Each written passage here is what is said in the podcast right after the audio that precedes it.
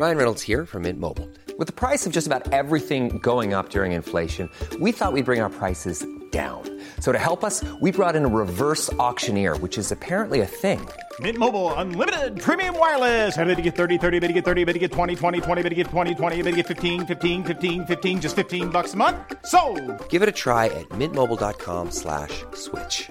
forty-five dollars up front for three months plus taxes and fees. Promote for new customers for limited time. Unlimited more than forty gigabytes per month. Slows full terms at mint mobile dot com.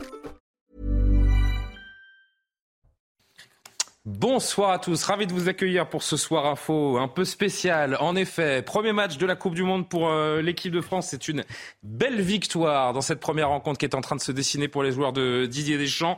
Et évidemment, cette actualité, on va la, on va la débriefer, on va décrypter cette, cette rencontre tous ensemble euh, pendant plus d'une heure avec mes invités ce soir. J'ai l'impression d'être retour vers le futur, là, d'être sur un vingt heures foot, euh, des familles comme on en faisait euh, à l'époque. Sur une autre chaîne. Sur, non, mais sur CNews aussi, on a fait beaucoup de vingt heures. Foot, cher Dominique Grimault qui ah, nous oui. rejoint, donc c'est un plaisir Bonsoir, de vous retrouver. Julien. Bonsoir Dominique, on est heureux parce que les Bleus sont à quarante secondes d'une première victoire assez écrasante, n'est-ce pas Fabrice Abriel? Bonsoir à Bonsoir. vous, consultant Canal, ancien joueur euh, pro, on est sur euh, une victoire quatre buts à un qui est en train de se dessiner entre la France et l'Australie pour ce premier match du mondial pour les Bleus au Qatar, avec François Pupponi qu'on a l'habitude de recevoir pour parler de l'actualité, mais ce que nos téléspectateurs ne savent pas, euh, monsieur Pupponi, c'est que vous avez taquiné le cuir pendant, oui, pendant oui. quelques années. Années, un amateur. Une vingtaine d'années, je crois, euh, un niveau très respectable. Donc, euh, on est heureux de décrypter cette rencontre avec vous. Gilles Verdez qui fait son retour. Eh oui, tout arrive sur CNews. Gilles Verdez pour parler ballon. Ça va, Enchanté. Gilles ? Ravi de vous retrouver. Anthony Tobelem du service des sports de Canal. Merci, Anthony, de venir nous éclairer également de vos, de vos analyses. On est allé trois à quatre secondes de la fin de, de cette rencontre. On va évidemment vous jouer les images, si vous ne les avez pas vues, de cette belle victoire des Bleus. C'est vrai qu'on s'est fait peur. On va faire un premier tour de table, une opinion euh, générale. Fabrice Abriel, pour commencer, ces Bleus vous ont-ils convaincu ? Ça y est, l'équipe de France vient de remporter, c'est officiel. L'arbitre a sifflé la, la fin du match. Son premier match euh, de cette Coupe du Monde. quatre buts à un. Les images dans quelques secondes. Votre analyse d'abord de cette première rencontre. Soulagé, soulagé par oui, cette entame. Ça a été dur au début. L'essentiel de, de, de prendre les trois points et de marquer un maximum de buts, même si le début de match était un petit peu hésitant. Mais pour l'adaptation, euh, on va dire, de cette nouvelle équipe, euh, c'était juste un, un normal. Donc euh, oui. on est très content. On a levé un, un certain nombre de, de, de doutes. Et puis, euh, je crois que la suite reste euh, de, de, de très bon augure. On espère, on espère. C'est vrai qu'ils nous ont fait peur pendant une, une vingtaine de minutes. On s'est presque dit, euh, Anthony Tobelem, oula, cette équipe de France est en train de nous faire un France-Sénégal deux mille deux. Je rappelle euh, à ceux qui euh, ont manqué euh, l'épisode de deux mille deux que les Bleus champions du monde en quatre-vingt-dix-huit ont perdu leur match inaugural contre le Sénégal. On se souvient de l'anecdote hein, du président sénégalais qui avait déclaré « Le Sénégal a battu les champions du monde, le Sénégal est champion du monde ». J'ai eu peur d'ouvrir l'émission en me disant « L'Australie est championne du monde ». Que nenni, les Bleus ont su faire respecter leur statut. Analyse de la rencontre ? Bah, c'est, c'est vrai qu'il y avait un climat très anxiogène autour de cette équipe parce qu'il y a eu cette cascade de, de forfaits qui faisait craindre le pire. Euh, L'Australie prend l'avantage et Lucas Hernandez a sans doute euh, raté sa Coupe du Monde hein, puisqu'elle aura duré visiblement que douze minutes. Et puis après, il y a la, la réaction d'une équipe qui a su avoir de l'orgueil. Euh, je pense que l'ensemble des analyses qu'on va avoir ce soir, il faut aussi les mettre dans la perspective de se dire qu'on a affronté que l'Australie. Et c'est que vrai. Ça va demander confirmation, mais il y a beaucoup de choses sur lesquelles on est rassuré. Euh, le rendement d'un Rabiot, euh, le fait que finalement Kylian Mbappé ait, ait fini euh, par, par terminer sa rencontre de façon avantageuse, et puis bien évidemment Giroud.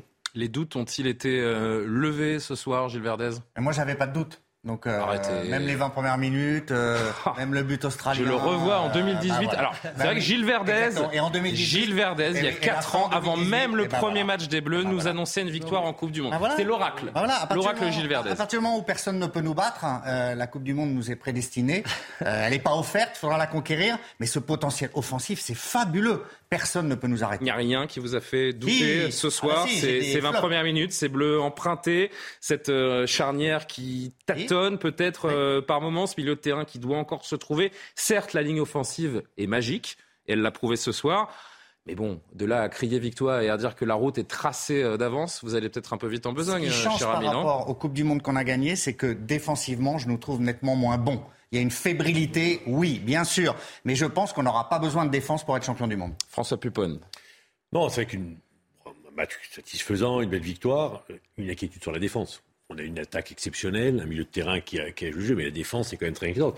Pas que la, la charnière centrale d'ailleurs, hein, sur les ailes aussi, euh, ça passait un peu euh, trop rapidement. Donc l'inquiétude, elle est celle-là, parce que on a perdu Hernandez ce soir. Et il ouais. va falloir tenir. On ne sait pas si c'est fini pour la compétition. Hein, ah, j'ai bien euh, peur, encore. malheureusement. On va attendre d'avoir des nouvelles des images. On tiens. espère que non, mais j'ai bien peur que la, la, la Coupe du Monde va être longue pour la défense. Hein. Les images longue du monde. de cette rencontre, avant d'entendre Dominique Grimault qui n'a pas donné son, son premier avis euh, encore. Olivier Giroud, monsieur Olivier Giroud, auteur d'un doublé dans cette rencontre. Ça a pourtant bien mal commencé avec cette douche froide à la neuvième minute. Didier Deschamps inquiet puisque c'est Goodwin qui ouvre le score. Mais Didier Deschamps est rassuré par son milieu de terrain. D'abord, Adrien Rabiot qui marque. Adrien Rabiot à la passe pour euh, Kylian Mbappé à la trente-deuxième euh, pour Olivier Giroud pardon, qui marque son cinquantième but à la trente-deuxième minute. Kylian Mbappé, il est là, le réveil d'Mbappé à la soixante-huitième minute. Et puis Olivier Giroud qui est le monsieur de cette rencontre. On va en parler euh, évidemment longuement d'Olivier Giroud qui marque un doublé, qui ce soir est le co-meilleur buteur de l'équipe de France, euh, Dominique Grimault, avec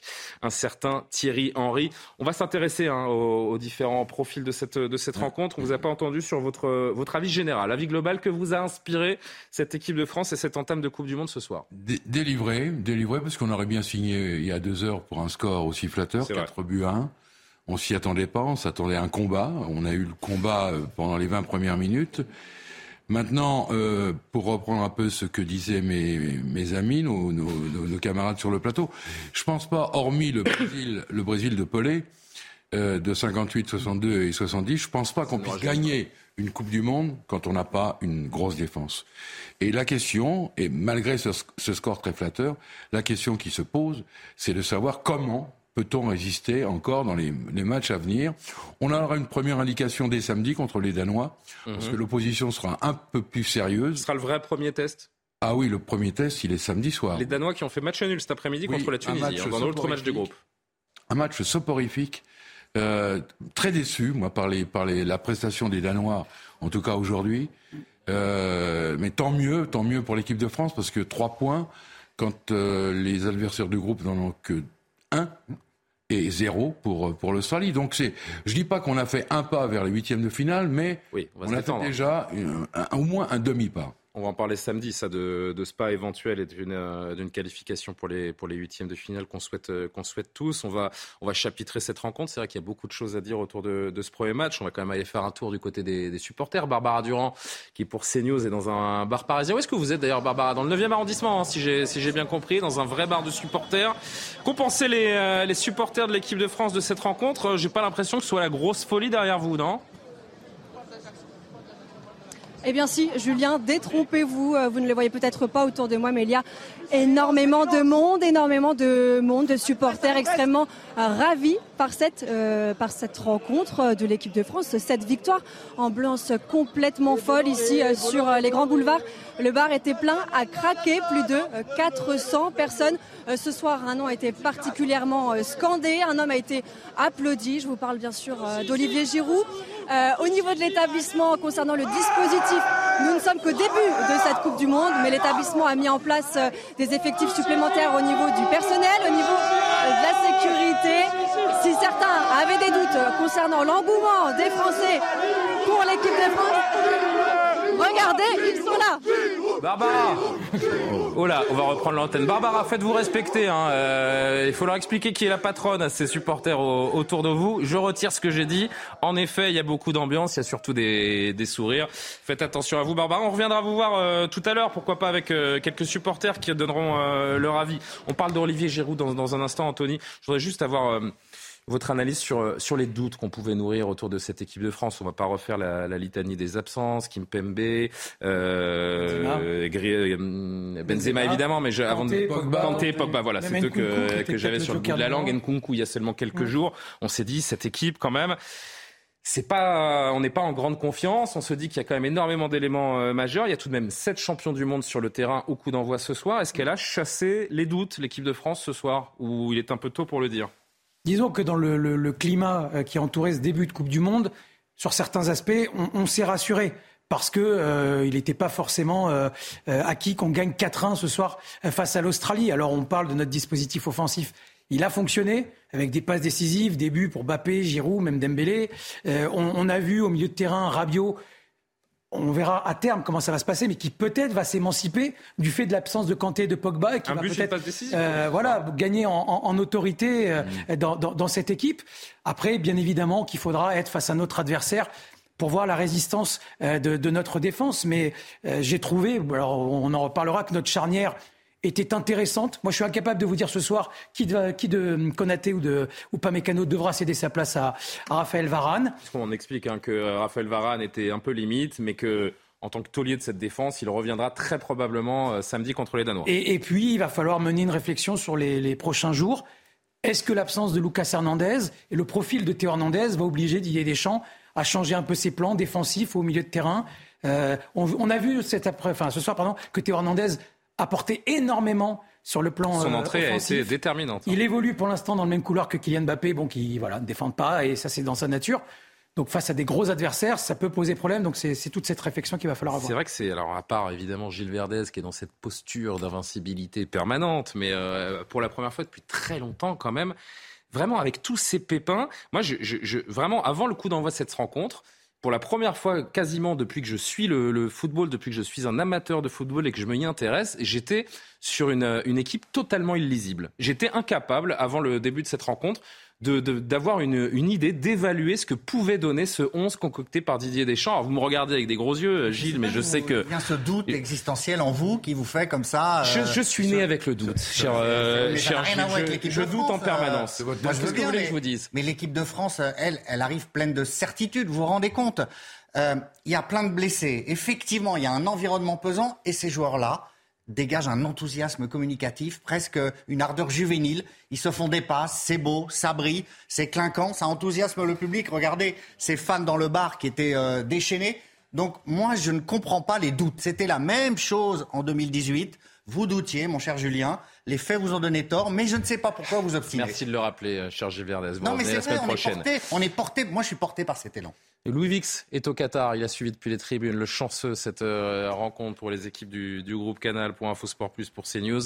Bonsoir, Louis. Il est, il est quoi ? Il est minuit dix, là, au Qatar ? On est d'accord ? Ben, réveillez-vous, Louis. On est avec vous en direct. Qu'est-ce qu'il fait, Louis ? Il m'entend ? Louis ? Bonjour, Louis. Bonsoir Julien, ah, oui excusez-nous, j'ai je vais peur. être tout à fait honnête, on changeait les piles. Il n'était pas euh, si soporifique que ça ce match. J'avais quand même. tellement peur, peur de vous faire faux bond mon cher Julien. Non, alors moi je vois des voitures derrière vous, mais est-ce qu'il y a un stade, des supporters, non, je... et est-ce que vous avez vu un match? Alors je vais être tout à fait honnête avec vous Julien, on n'a pas eu la chance d'être dans le stade ce soir. C'est pas vrai. Euh, tout simplement, problème de billets, et donc euh, nous avons vu comme euh, vous, absolument comme vous, le, le match euh, à la télé. Et comment ça se fait ? Qu'est-ce que c'est que cette histoire ? Vous partez au Qatar pour la Coupe du Monde et vous regardez le match bah, à la télévision ? vous, vous, vous, vous savez, Julien, que malheureusement, tout cela est indépendant de notre volonté. Vous savez également, Julien, que le groupe Canal Plus ne détient pas les droits de la Coupe du Monde, qu'il faut donc s'en remettre à la billetterie de la Fédération Française de Football pour acheter des places. C'était déjà ça. Le cas d'ailleurs lors de la Coupe du Monde en Russie, ce qui était le cas lors du dernier Euro. Vous avez connu ça, vous, évidemment. Normalement, on était censé avoir des places. Ce que vous avez vu, ce qui s'est passé ces derniers jours avec les problèmes notamment concernant la FIFA et différentes fédérations par rapport au scan de, de tous les tickets. Et notamment, je parle du match anglais. Angleterre-Iran qui avait fait beaucoup de bruit ici, et en fait du coup la FIFA nous a expliqué via la Fédération Française de Football aujourd'hui qu'il y avait eu un certain nombre de billets qui n'avaient pas pu être délivrés, et malheureusement nous on en faisait partie, et pour tout vous dire on a essayé aux abords du stade avant match euh, de trouver des, des billets, et franchement c'est très compliqué, ou alors les prix étaient exorbitants pour un, un France-Australie. Euh, ce sera en tout cas plus le cas pour la suite de la compétition, on vous rassure, parce qu'on a eu la garantie de la part de la Fédération Française de Football euh, qu'on aurait des places euh, au moins pour les deux prochaines rencontres, et on espère pour la suite de l'aventure, mais incroyable. Voilà, pour être tout à fait honnête avec vous, on était confortablement installés dans le salon de notre hôtel avec euh, l'équipe Canal ce soir. Incroyable, Gilles, oui, je vois que ça vous fait tiquer. Scandaleux. Incroyable, des euh, journalistes scandaleux. Français qui sont envoyés sur Jean le terrain, qui ne peuvent pas accéder à la rencontre, je trouve ça assez dingue. Canal privé, alors par euh, le, le, la volonté ou, euh, ou, ou mis en disgrâce par la Fédération Française de Football, qui comme ça choisit donc les journalistes, mais c'est honteux, c'est honteux non, non, non, que non, la FIFA non, agisse, non, Gilles, que la F F F Gilles. sévisse. Comment ça s'est passé ? Il y a eu une sélection des journalistes qui ont pu obtenir des billets et, et pas d'autres, ou c'est juste une histoire de, de sous ? Finalement, vous n'aviez pas à débourser une certaine somme pour obtenir non, ces billets. Non, non, non, très honnêtement, quel est le fin mot de l'histoire ? Ça n'a rien à voir. Non, non, ça n'a rien à voir avec euh, la volonté de la, la Fédération française ou, ou de la FIFA. Euh, c'est juste une liste d'attente. Euh, on a dû s'y prendre peut-être un peu plus tard. Bref, mais voilà, ça, ce sont des choses qui peuvent arriver. Euh, ça n'était jamais arrivé euh, lors des grandes compétitions pour le moment qu'on a vu la chance. Ça n'arrivera plus euh, a priori et on l'espère. Euh, mais voilà, il n'y a pas de, de disgrâce ou, ou, ou de volonté de la part de la Fédération ou de la, ou de la FIFA euh, vis-à-vis des, des, des journalistes de Canal Plus euh, de ne pas les inviter dans les stades. Mais en fait, c'est le cas de tous les autres non-détenteurs, de nos confrères du service public également, qui passent par la Fédération française pour acheter des places avec les supporters. En fait, on n'est même pas invité en tribune de presse, euh, dans la mesure où en tribune de presse, il n'y a que les télédétentrices de droits. Bon, merci beaucoup euh, Louis. Vous avez croisé quand même peut-être en, en trente secondes. Euh, parlons un petit peu de cette, euh, cette rencontre. Vous êtes quand même depuis quelques jours au Qatar. Vous avez suivi les Bleus euh, à l'entraînement, à leur camp de base. Vous avez certainement croisé les supporters. On parle d'environ trois mille cinq cents supporters qui sont présents au Qatar pour, euh, pour suivre les Bleus. Vous le sentez, cette, euh, cet engouement, cette détermination française, malgré les, les, les fameux doutes que l'on, que l'on a pu émettre avec toutes ces absences et ces pépins? Ah, j'étais d'accord avec ce que vous disiez en plateau. C'est vrai que on avait le droit d'avoir des doutes hein, au vu de la cascade de, de forfaits et quand même des joueurs majeurs, euh, Pogba, Kanté, Benzema, euh, Kimpembe pour ne, pour ne citer qu'eux. On se rappelle aussi, moi j'avais été à Kazan il y a quatre ans lors du match d'ouverture face à l'Australie, euh, que Didier Deschamps avait poussé euh, une sacrée gueulante à la fin de la rencontre et que les Bleus s'en étaient très très bien sortis en, en gagnant deux un à l'époque. Euh, on s'attendait à la même confrontation ce soir euh, et là gagner avec un score large, euh, se faire du bien comme Olivier Giroud, Kylian Mbappé, voir que Didier Deschamps aligne d'entrée euh, quatre joueurs offensif et que, et que ça fonctionne, euh, voir que Tchouaméni et Rabiot ont très certainement la capacité euh, de se mettre au niveau, alors peut-être pas au niveau d'un Pogba et d'un Kanté, mais en tout cas d'apporter des garanties au milieu de terrain lorsque l'adversité va, va s'élever sur la route des Bleus. Euh, derrière, Anthony parlait de Konaté et d'Upamecano, c'est vrai que ce sera difficile de, de choisir lequel sacrifier euh, lorsque Raphaël Varane va revenir dans le onze.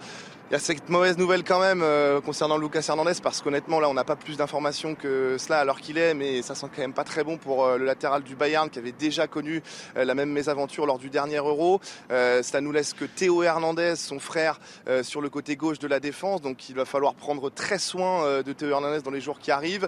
Euh, il y a à droite un Benjamin Pavard qui s'est un petit peu oublié sur le premier but, euh, lui qui a désormais l'habitude d'évoluer dans l'axe au, au Bayern. Donc évidemment euh, que tout n'est pas parfait, mais honnêtement on connaît, et vous Vous le connaissez, Julien, et tous les gens autour du plateau, la difficulté lorsqu'on est champion du monde en titre d'entrer dans un tournoi, quelle que soit l'adversité finalement. Ça ne veut pas dire qu'il faut se voir plus beau qu'on est, et ça ne veut pas dire qu'on va gagner la Coupe du Monde. Mais en tout cas, les Bleus font le plein de confiance et c'est une excellente nouvelle pour la suite. Ouais. Merci beaucoup, Louis Vix, en duplex depuis son hôtel au Qatar. Donc, je vous chambre un petit peu, Louis, mais je sais que c'est franchement euh, pesant, rageant pour avoir euh, connu un peu ces situations sur d'autres compétitions. C'est vrai que c'est assez insupportable. Donc, rendez-vous le week-end prochain en tribune avec l'équipe de France. Merci à toutes, à toutes les équipes du groupe Canal qui sont, qui sont sur place. On va parler d'Olivier Giroud, c'est l'homme du match évidemment. Juste comme il en parle, j'ai, j'ai un trou de mémoire là. Quelle est la dernière équipe championne du monde qui a conservé son titre ?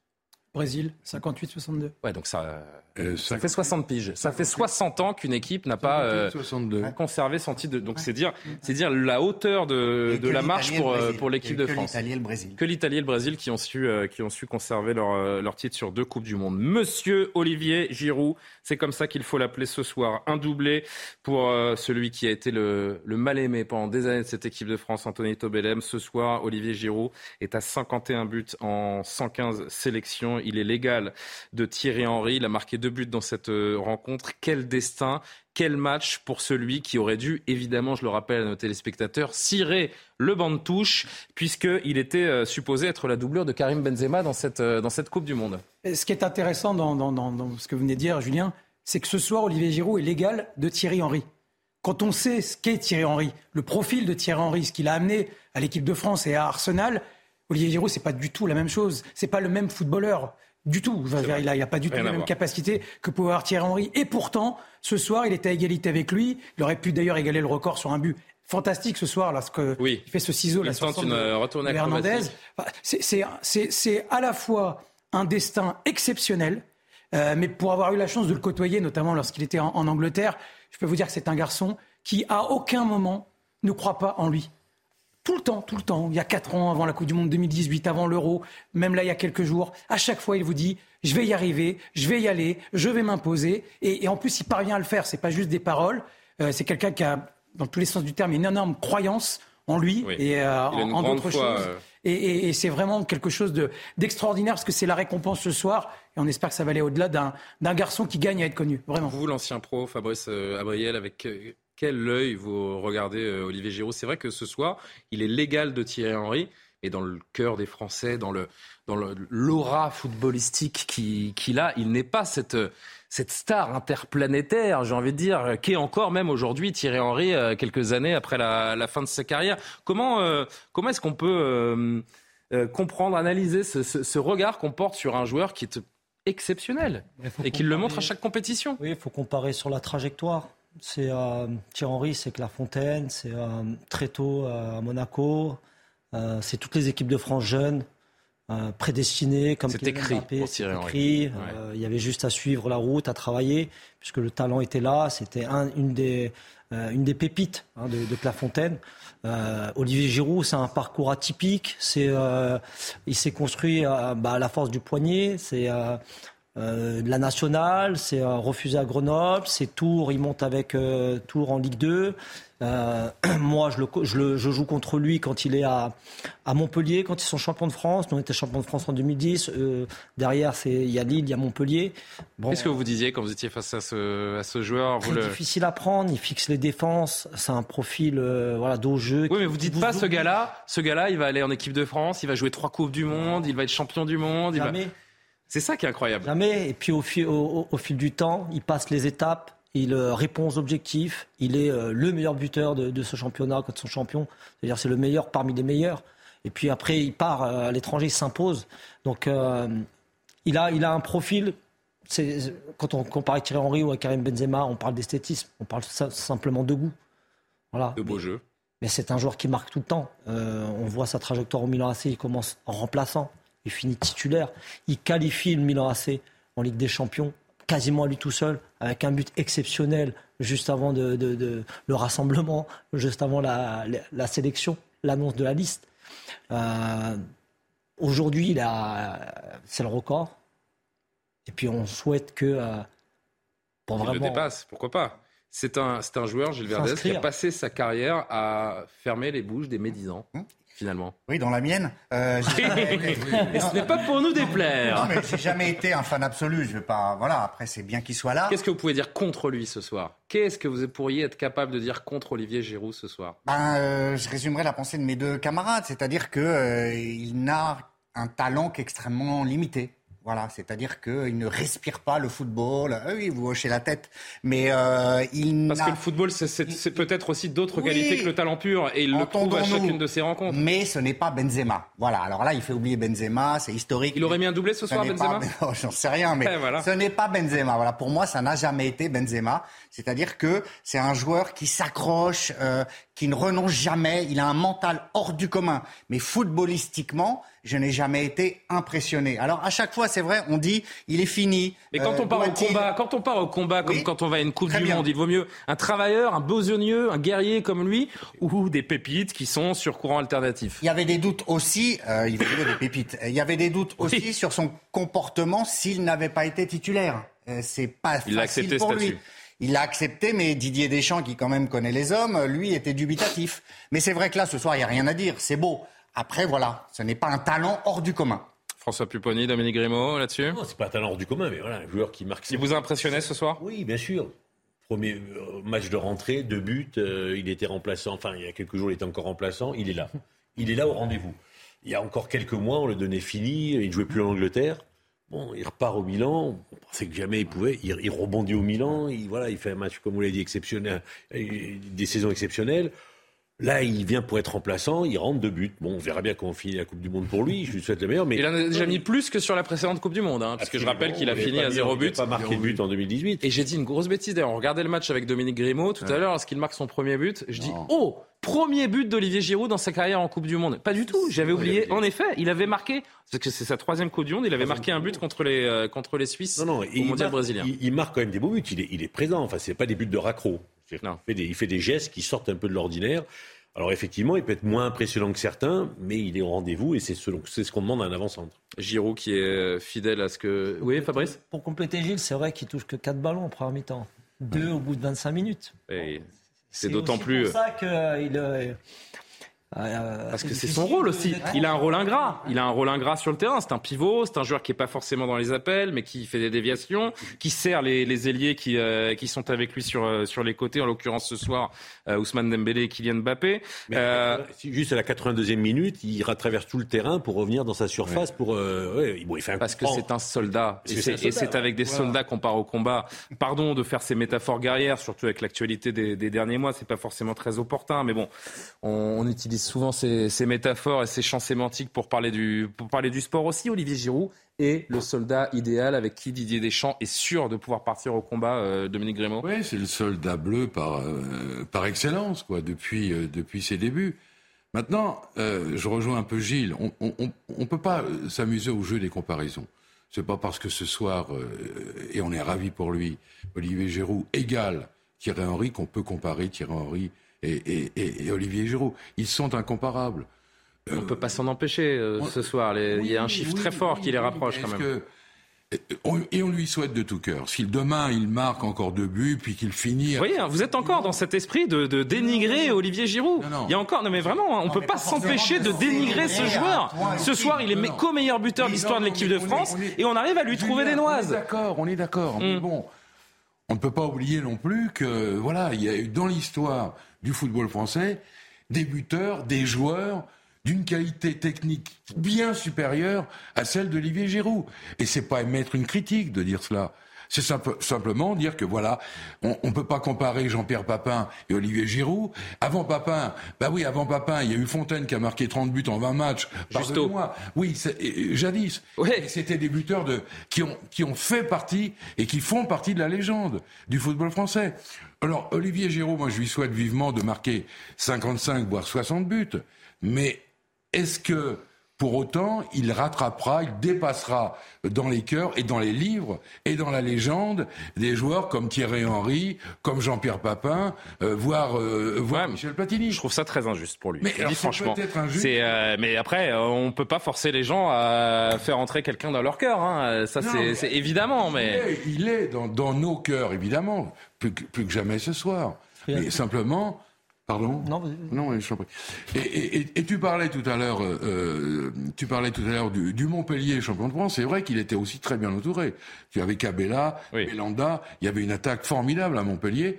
Et c'est vrai que voilà, c'est un joueur magnifique qui a un mental extraordinaire. Voilà, c'est ce qu'il faut dire d'Olivier Giroud. Bon, avançons. On parlait des, des mal-aimés qui prennent leur revanche ce soir. Olivier Giroud. Adrien Rabiot, également. Là encore, François Pupponi, il passeur était, décisif, il très, très buteur. Bon. Il, a, il a pris une amplitude de jeu qui est assez exceptionnelle.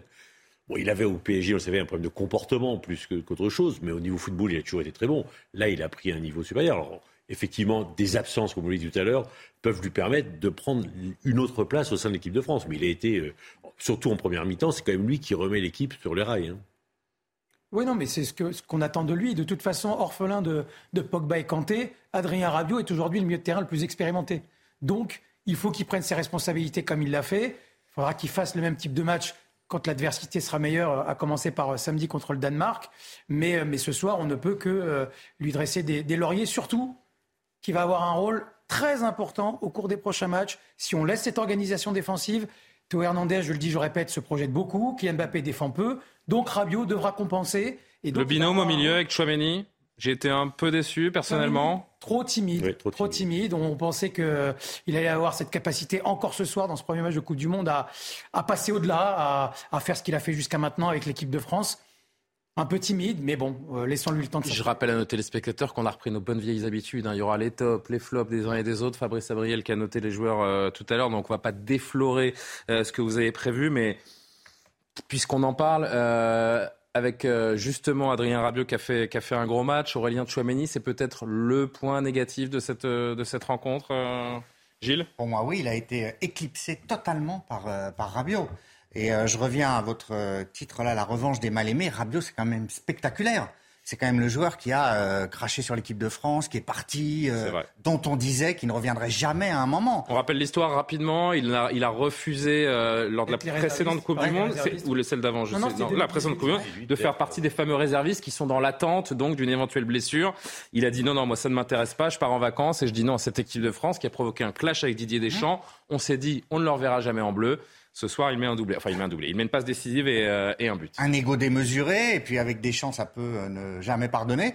Et là, ils ont trouvé un moyen d'entente. Et maintenant, c'est le fameux joueur d'équilibre. C'est-à-dire ce joueur autour duquel pivote, tourne l'équipe, presque se bâtit l'équipe. C'est quand même spectaculaire pour un joueur qui était si bas, presque oublié. Là, franchement, je suis admiratif du retour. J'ai détesté le comportement de l'époque. J'ai détesté.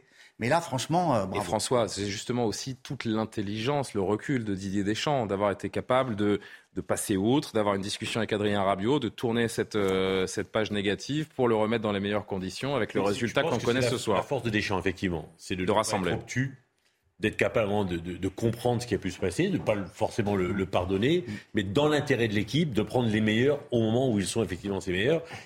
Quoi qu'il soit passé avant. Et donc ça, c'est sa qualité. Parce que c'est pas évident. Hein. Ce qui s'est passé en deux mille dix-huit, il y a plein d'équipes qu'on n'aurait plus jamais revues. Dans un entraîneur qui n'aurait jamais pardonné. Lui, il a été capable de le faire et de le mettre dans des conditions qui lui sont favorables. Comme il a pardonné à Karim Benzema, d'ailleurs, qui fait partie du, du groupe depuis quelques, quelques mois maintenant, après cette, cette longue période de brouille avec, avec Didier Deschamps. Dans un instant, on va parler de Kylian Mbappé, qui a réussi à sortir son épingle du jeu lui aussi, alors que, à l'image de l'équipe de France, il y a eu une première période, trente premières minutes un petit peu compliquée pour la star de l'équipe de France. Le Danemark, ce sera le prochain match. Est-ce qu'on continue avec les mêmes ? Cette équipe de France est-elle déjà grande favorite de cette Coupe du Monde ? Les tops, les flops, les notes, c'est à suivre. Dans un instant, à vingt-deux heures, quasiment trente, on accueille Isabelle Piboulot pour un rapide rappel de l'actualité. Bonsoir Isabelle. Bonsoir à tous. À la une de l'actualité, à Bullecourt, dans le Pas-de-Calais, au lendemain de la mort d'un agent du fisc tué à coups de couteau lors d'un contrôle, le procureur de la République d'Arras évoque la piste d'un acte prémédité en raison des colliers de serrage retrouvés sur les lieux du drame. La victime de quarante-trois ans a été séquestrée avec une collègue au domicile d'un brocanteur qui s'est ensuite donné la mort. Volodymyr Zelensky appelle à l'aide les maires français. Dans un message diffusé lors du congrès de l'Association des maires de France, le président ukrainien a déclaré vouloir empêcher le Kremlin d'utiliser le froid comme arme de destruction massive, comme un outil de terreur et de soumission. L'Ukraine a notamment besoin de générateurs, d'aide au déminage, mais aussi de sauveteurs et de médecins. Et puis c'est officiel, Cristiano Ronaldo quitte Manchester United d'un commun accord et avec effet immédiat. Le club anglais l'a annoncé dans un communiqué. La star portugaise avait récemment critiqué son entraîneur et ses dirigeants. Ses propos cinglants ont ainsi précipité le divorce, alors que C R sept participe actuellement à la Coupe du Monde avec sa sélection. Et on verra si ce transfert anticipé... Euh... joue hein, pour le, le Portugal dans cette Coupe du Monde, mais ce n'est évidemment pas notre sujet du soir. Fabrice Abriel, Dominique Grimault, François Pupponi, Gilles Verdez, Anthony Tobelem, toujours au tir de, autour de, de cette table. Je vous rappelle, si vous nous rejoignez, que l'équipe de France nous a fait peur une vingtaine de minutes, menée au score par l'Australie dans son premier match de Coupe du Monde, mais les Bleus ont su euh, redorer leur euh, blason et montrer qu'ils ont bien deux étoiles sur le maillot et sont tenants du titre. Les images de la rencontre, on y va avec euh, les Australiens qui ont ouvert le score assez euh, rapidement. Olivier Giroud, évidemment, satisfait de cette rencontre, homme du match avec un doublé. Pourtant, je vous le disais, ça commence mal avec cette frappe du gauche de Goodwin. Didier Deschamps doute, pas longtemps. Adrien Rabiot qui remet les deux équipes à égalité. On va le retrouver en combinaison avec euh, Mbappé, Adrien Rabiot pour servir. Olivier Giroud, cinquantième but en équipe de France, ce ne sera pas le dernier de la rencontre. En attendant, c'est Mbappé qui vient creuser euh, l'écart avec cette tête qui heurte le poteau entrant dans le but. Mbappé qui vient servir idéalement. Olivier Giroud égale ce soir de Thierry Henry avec cinquante et un buts en équipe de France. Mbappé nous a un petit peu fait douter euh, ce soir, Fabrice Abriel. C'est vrai qu'on l'a vu vingt premières minutes, assez soliste, toujours dans ses... Euh, C'est déhanché, j'allais dire. C'est, c'est slalom entre les défenseurs, bien pris par cette équipe euh, d'Australie. Finalement, il s'est libéré parce qu'il a un talent évidemment euh, hors du commun. C'est parti pour Mbappé. Déjà, avec l'absence de Karim Benzema, euh, donc, ça lui a fait un coup euh... porté sur euh, Kylian Mbappé et forcément l'adversaire aussi. Donc très surveillé surtout dans cette euh, première demi-heure. Avec un scénario, en étant mené au score, ça a renforcé aussi euh, bah, l'envie de, des Australiens de, de ne pas lui laisser d'espace. Il a été très patient, pas du tout nerveux. Et puis, euh, il a su euh, débloquer la situation, mettre le troisième but pour euh, rassurer son équipe.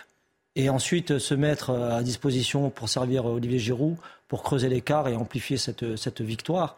Donc, c'est un, c'est un match qui est construit patiemment, et ça, c'est, c'est vraiment une grande preuve de maturité de sa part. Il peut, doit être l'homme de cette Coupe du Monde, Gilles ? Ah oui, c'est le, C'est le joueur qui peut nous la faire gagner. C'est la révélation ah. de deux mille dix-huit, ça doit être la confirmation de deux mille vingt-deux. Le leader charismatique. Voilà, si on gagne, ce sera grâce à lui, forcément. Donc là, c'est bien. Je trouve qu'il y a une très bonne connexion avec Dembélé. Offensivement, ouais. ils se cherchent en les permanence. Les deux s'adorent déjà, je crois, en dehors du terrain. Ouais, c'est... ils sont complices. C'est la même génération. Euh, le jeu de tête, euh, les centres. Oui, mais j'ai trouvé qu'avec Dembélé, il y a une bon, il y a une connexion technique aussi, puis de de, de mais jeunesse. Il a raison, Dominique, parce qu'il y a le, le fameux oui. body language. Hein, on oui. voit sur les célébrations de but. Oui.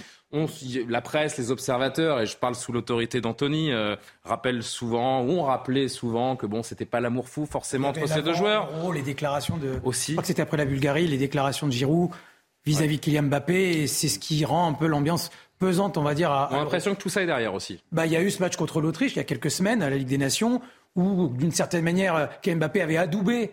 Euh, Olivier Giroud avec ce rôle de pivot qui l'avantage, qui a fait d'ailleurs euh, euh, évoluer la, la réflexion de Christophe Galtier au P S G le concernant. Donc euh, effectivement, et puis là il est heureux de lui avoir offert le but de, qui égale le record.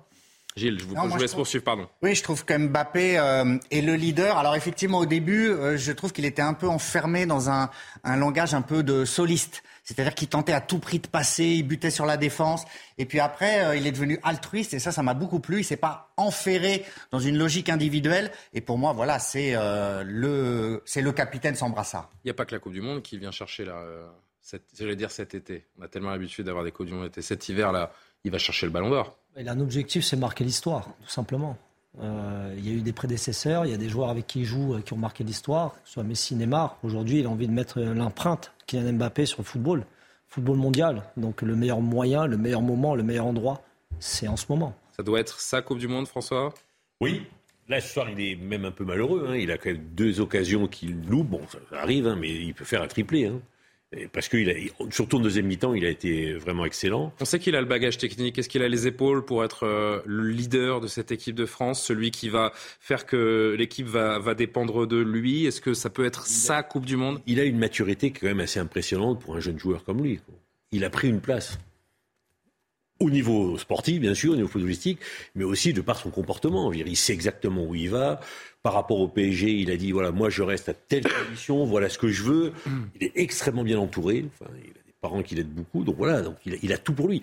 Après, effectivement, pour le Ballon d'Or, vous en parliez. Euh, bon, Messi, on voit qu'il en fait une carrière. Ronaldo... On va faire cinq minutes sur l'Argentine ouais, tout à l'heure quand même, parce ouais, que c'est Ronaldo, quand même euh, le fait de la journée. Il l'a eu, mais effectivement... Voilà, donc il a, il a, il a, là, aujourd'hui, je ne vois pas qui peut rivaliser dans les années qui viennent s'il continue à ce rythme-là. Il ne faudra pas trop qu'il regarde Dominique reprend, dans la Coupe du Monde, hein, Kylian Mbappé. Il ne faudra pas qu'ils regardent la télé ? Oui, pas regarder ce que va faire Neymar, ce que vont faire ah les oui. autres, et cetera. Parce qu'il a tendance rester... à être comme ça ? Il... Voilà. Moi, j'aime bien qu'il reste dans cet esprit collectif qui a été celui qu'il a eu ce soir. L'altruisme, ça lui va très très bien. Voilà. Il ne faudrait pas qu'il cède un peu à ce qu'il a fait en début de saison avec le P S G quand il a vu Messi et Neymar flamber autour de lui. C'est la seule réserve que j'ai. Dominique ? Il peut devenir le plus grand attaquant de l'histoire du football français. Et je me demande s'il ne l'est pas déjà. C'est vrai qu'on a, on a tendance avec lui, on, on a une telle exigence. Il lui faut un ballon d'or pour le devenir officiellement. Non, on a une telle exigence avec Mbappé que le moindre ballon perdu, la moindre occasion ratée, immédiatement on lui tombe dessus. Mais c'est normal. Mais, mais, oui, c'est Parce normal. qu'il a élevé Parce ce niveau d'exigence oui, à son, sûr, à son soir, paroxysme. Quand même à l'initiative du deuxième but, la talonnade sur Rabiot. Ouais. À l'initiative du quatrième but, donc le cinquante et unième de, de, et il marque lui-même sur son point faible. Sur son point faible, le coup de tête, c'est vrai. La reprise de la tête. Donc dans son bagage, il a quasiment tout, quoi. Effectivement, dès lors qu'il se libérera un peu plus et qu'il ne fait pas, il ne fera pas son numéro de soliste, il s'améliorera encore. Mais je pense qu'il va être l'un des grands hommes de, la, de cette compétition. Oui. Qu'en disent les supporters français ? Tiens, Barbara Durand, est-ce qu'elle a retrouvé un petit peu d'air autour d'elle, euh, Barbara, dans le neuvième arrondissement de Paris, dans ce pub où les supporters étaient survoltés ? Non, on va pas la voir, mais on m'a dit qu'on allait la voir, donc je ne sais pas. Qu'est-ce qu'on fait ? On y va ? Barbara, vous êtes là ? Vous avez retrouvé vos esprits ? Elle me dit non de la tête, c'est qu'elle ne m'entend pas. Est-ce qu'elle m'entend, Barbara ? Oui, Julien, faites... je vous entends. Voilà, merci. Vous avez réussi à faire la police je autour vous de vous entends. Tout va mieux ? Oui. Les supporters français, qu'ont-ils pensé de Kylian Mbappé ? Est-il le leader de cette équipe de France ? Va-t-il chercher un ballon d'or, selon eux, avec cette Coupe du Monde, si le parcours des Bleus est à la hauteur ? Eh bien écoutez, non, ce soir, les supporters n'avaient qu'un seul nom à la bouche, celui d'Olivier Giroud, auteur d'un doublé. Il égalise donc le record de Thierry Henry en équipe de France. Les supporters sont évidemment confiants pour la suite de cette Coupe du Monde. Ils voient les champions du monde en titre eh bien, aller très loin. Et ce que l'on peut vous dire ce soir, c'est que les supporters étaient au rendez-vous et ils comptent bien l'être samedi encore. Eh bien on écoute tout ça. On écoute les supporters. Ah, au début, c'était compliqué. Les sept premières minutes, ça a fait mal. Et après, après c'était trop bien. C'était trop bon. C'est vrai qu'on s'inquiétait avec l'absence de ouais. Benzema. Mais en vrai, quand on voit la performance du jour, euh, on se dit qu'on peut la gagner, en fait. Hein, c'est sûr. Bah, l'attaque, ça va. C'est le milieu qui, est un peu, qui fait un peu peur. La défense, la charnière, elle a rassuré, mais les latéraux et le milieu, ils ont fait un peu peur quand ah, même. C'est les latéraux qui font peur. Hein. Les latéraux, Pavard, pour l'instant, il n'est pas dedans. Pavard, Lucas Hernandez, c'est embêtant, mais Théo, pour l'instant, il a fait le boulot. Et, euh... mais l'attaque, ils étaient là, et ça... pour l'instant, c'est rassurant. Alors on a toujours dit, hein, on est soixante-sept millions de sélectionneurs, tout le monde a son avis sur cette équipe de France, c'est bien connu. Je voudrais qu'on revoie la composition parce que c'est vrai qu'elle est inédite, sept champions du monde sur le, sur le terrain. On a parlé de cette ligne offensive, on vient de faire l'éloge de Kylian Mbappé qui, euh, on lui souhaite, va emmener les Bleus vers, euh, vers une nouvelle Coupe du Monde et pourquoi pas un Ballon d'Or. Olivier Giroud qui a été exceptionnel, Dembélé qui a fait le travail. Griezmann, tiens, avant de parler de la défense, je voulais parler de la défense, Griezmann, on n'a pas dit un mot. Franchement, j'ai pas d'avis sur Griezmann, j'ai du mal à François... Euh, Comment vous l'avez trouvé? Et j'aimerais bien entendre Fabrice Abriel également, en plus, qui a été, qui a été milieu de terrain, qui connaît parfaitement ses, bon, ses ouais, positionnements ouais, sur le terrain. Il a été présent, il a défendu quand il fallait, il a joué en attaque, il a fait le job que lui demandait Deschamps. Oui. Il n'y a pas de fioriture avec Antoine Griezmann. C'est vrai qu'on n'est pas, il n'y a pas de moment d'enflammade. C'est... Non, il se met, il se met à disposition du collectif en fait. Euh, parfois, il, il doit être. Euh... au milieu pour organiser, pour relayer, pour créer des espaces. Et puis parfois, il doit venir récupérer des ballons, euh, organiser le premier pressing, empêcher que l'adversaire euh, fasse une contre-attaque. C'est son, euh, c'est son meilleur poste, euh, là où elle a aligné Didier Deschamps ce soir ? C'est là où il arrive à, à mieux équilibrer son attaque et son, et son milieu de terrain. C'est un joueur qui a besoin de toucher énormément de ballons pour avoir son empreinte sur le jeu. Mais... Aujourd'hui, il était extrêmement surveillé. Il y avait énormément de, de, de, de joueurs euh, australiens dans cette zone axiale. C'est pour ça qu'on a aussi très peu vu Olivier Giroud. Donc, euh... j'ai l'impression qu'il a, de, ces derniers mois, on sait qu'il y a eu des dans, dans, dans ses, ses, ses, ses dernières relations avec ses, avec ses clubs, ça a été, ça a été compliqué. Il a perdu un petit peu de, de sa superbe en championnat d'Espagne euh, notamment. Est-ce que vous trouvez qu'il rayonne toujours autant en équipe de France, Antoine Griezmann ? Il est à l'image de sa situation. C'était l'équipe de France d'Antoine Griezmann. Son, son, son passage il y a trois ans de l'Atlético à Barcelone l'a complètement coupé dans son élan. On pensait qu'en allant à Barcelone, il allait encore plus décoller qu'il n'était déjà en, en état de lévitation. Puis finalement, bah, il s'est, s'est un peu ramassé, quoi. Donc euh, là, en plus, l'Atlético Madrid, ça fonctionne pas vraiment très très bien. Mais est-ce qu'il euh, jouit pas d'un, d'un, d'un bah, statut qui est peut-être un petit peu au-dessus du, du niveau actuel de ce c'est joueur ? C'est le seul joueur, comme l'a dit Fabrice il y a quelques instants, qui va être capable, dans ce dispositif qu'on a mis en place ce soir, d'équilibrer l'équipe. Parce mmh. que euh, il a euh, la, la, la défense qui est complètement ancrée en lui depuis qu'il est à l'Atlético Madrid. Euh, Diego Simeone l'a complètement converti à ce ouais, rôle euh, de, d'attaquant qui doit toujours défendre, défendre, défendre. Donc là, ce soir, il amène un, un, un équilibre. Vous savez, si je devais établir une comparaison pour, pour les, les personnes qui nous suivent en Première Ligue euh, sur les antennes de Canal, vous avez... Euh, Bernardo Silva à Manchester City, Guardiola lui donne le rôle qui est ce soir celui de, d'Antoine Griezmann. Et quand vous regardez sa ligne de stats, il y a relativement peu de passes décisives, pas beaucoup de buts, mais par contre dans l'équilibre et dans la manière de peser sur le collectif, ce qu'on appelle des immense. Faiseurs de jeu. Donc c'est un peu un travail de l'ombre, euh, mais je pense qu'il aura la capacité, parce qu'il a un talent fou, à pouvoir à tout moment être peut-être celui qui va sortir l'équipe de France euh, d'une situation difficile. Fabrice et Gilles, et on, on parle de la défense. Juste pour compléter, Anthony, il souffre aussi euh, de ce manque d'automatisme. Il n'y a pas N'Golo Kanté, il n'y a pas Pogba. C'est Tchouaméni qui prend le relais, forcément il y a moins d'automatisme et du coup il, il perçoit moins de ballons, ce qui fait qu'il a moins d'influence. Donc c'est aussi, euh, il est lié aussi au collectif. Moi j'ai beaucoup aimé son intelligence de jeu. Je trouve qu'il a été extrêmement intelligent. On l'a vu se déplacer dans les petits espaces, la passe juste, sans fioriture, sans en faire trop.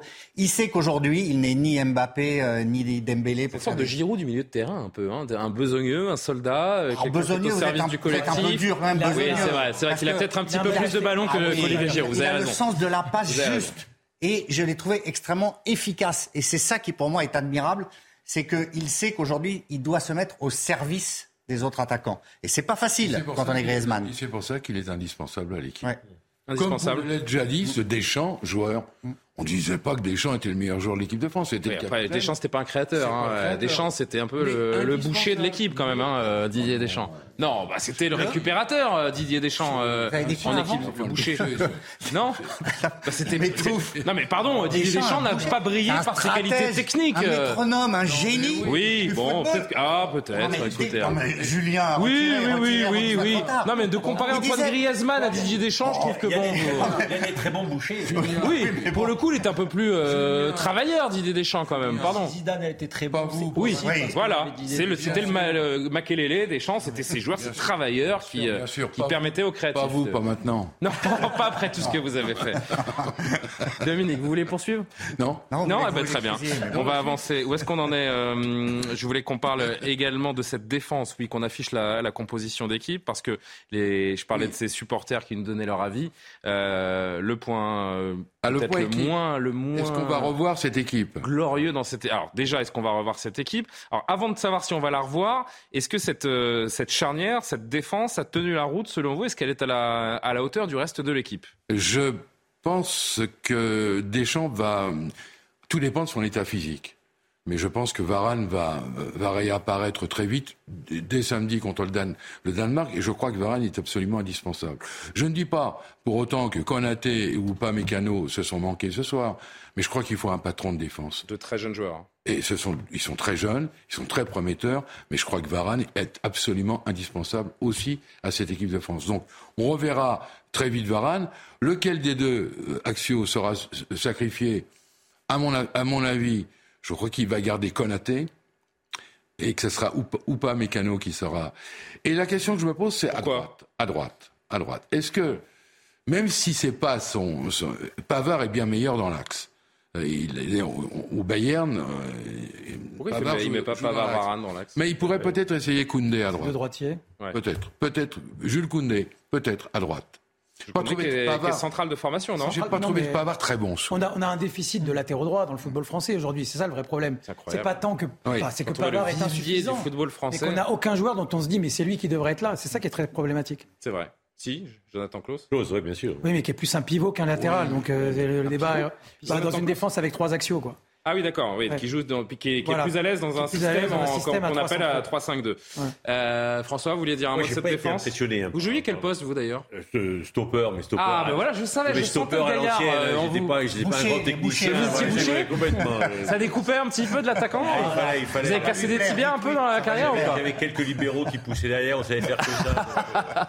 On essayait d'être exemplaire de ce qu'on nous demandait. Un mot sur cette défense, est-ce qu'elle vous a rassuré ? Non. Non ? Moi, je n'ai pas été impressionné. Je trouvais qu'on était très nerveux.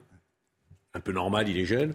Et puis, en termes de relance, les deux, je les ai trouvés un peu, un peu just. Hein. Ouais. Bon, ils, ils ont fait ce qu'ils pouvaient en termes de contre-défenseurs. Mais sur la relance, je ne les ai pas trouvés impressionnants.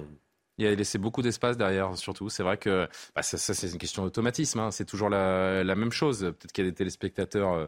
pas forcément assidu sur, euh, sur le football. Fabrice expliquait à quel point, surtout, des postes clés comme ceux-là de la défense centrale, se connaître, euh, à, à avoir des, des, des, des réflexes, des repères ensemble est important. Mais quand même, j'atténue mon propos en rappelant aussi à ceux qui nous regardent que ces deux joueurs-là n'ont, ont très peu de vécu en équipe de France, mais se connaissent très très bien en club. C'est ça, pour le coup, ils ont quand même une, une alchimie entre eux.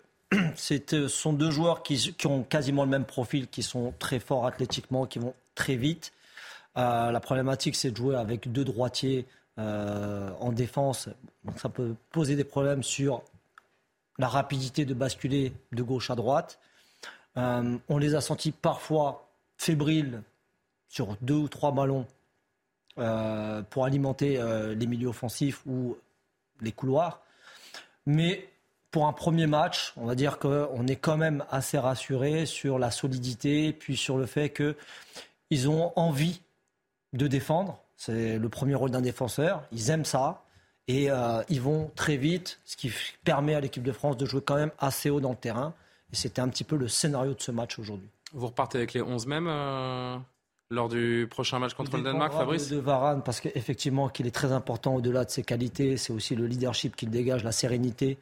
Aux côtés d'un, d'un jeune joueur, euh, est-ce qu'il le mettra à gauche ? Est-ce qu'il le mettra à droite ? forcément, bah, ça sera ou Konaté ou Upamecano. Après, je trouve que Pavard, et je ne sais pas si on verra les notes, il était un ton en dessous, notamment sur le but, où il est un petit peu absent à l'intérieur plutôt que d'être sur son joueur. Il coupe sa course. Voilà. Il coupe sa course même. Il est absent. C'est ça qui est... ah, oui. Est exactement. Et puis Théo Hernandez euh, qui remplace euh, son frère, qui euh, délivre une très belle passe et qui apporte euh, dans son couloir, mais qui restera le seul latéral gauche au final sur cette compétition. Qui euh, veut donner son commentaire sur euh, ce onze de départ ? Doit-il être reconduit contre le Danemark ? Oui, sauf si... Euh, enfin, je vais dire oui, même si Varane est quasiment opérationnel. J'ai peur que euh, ce soit un peu tôt pour Varane. Donc, moi, je pense que j'ai pas été bluffé par cette charnière du tout. Euh, je trouve qu'elle a été fébrile dans les vingt premières minutes, notamment.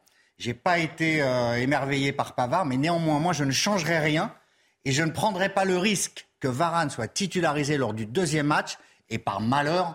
Euh, se blesse ou rechute, parce que là, ça nous fragiliserait pour l'ensemble de la compétition. Donc, comme il n'y a pas eu de drame et qu'il y a une large victoire, moi, je garderai le même onze de départ.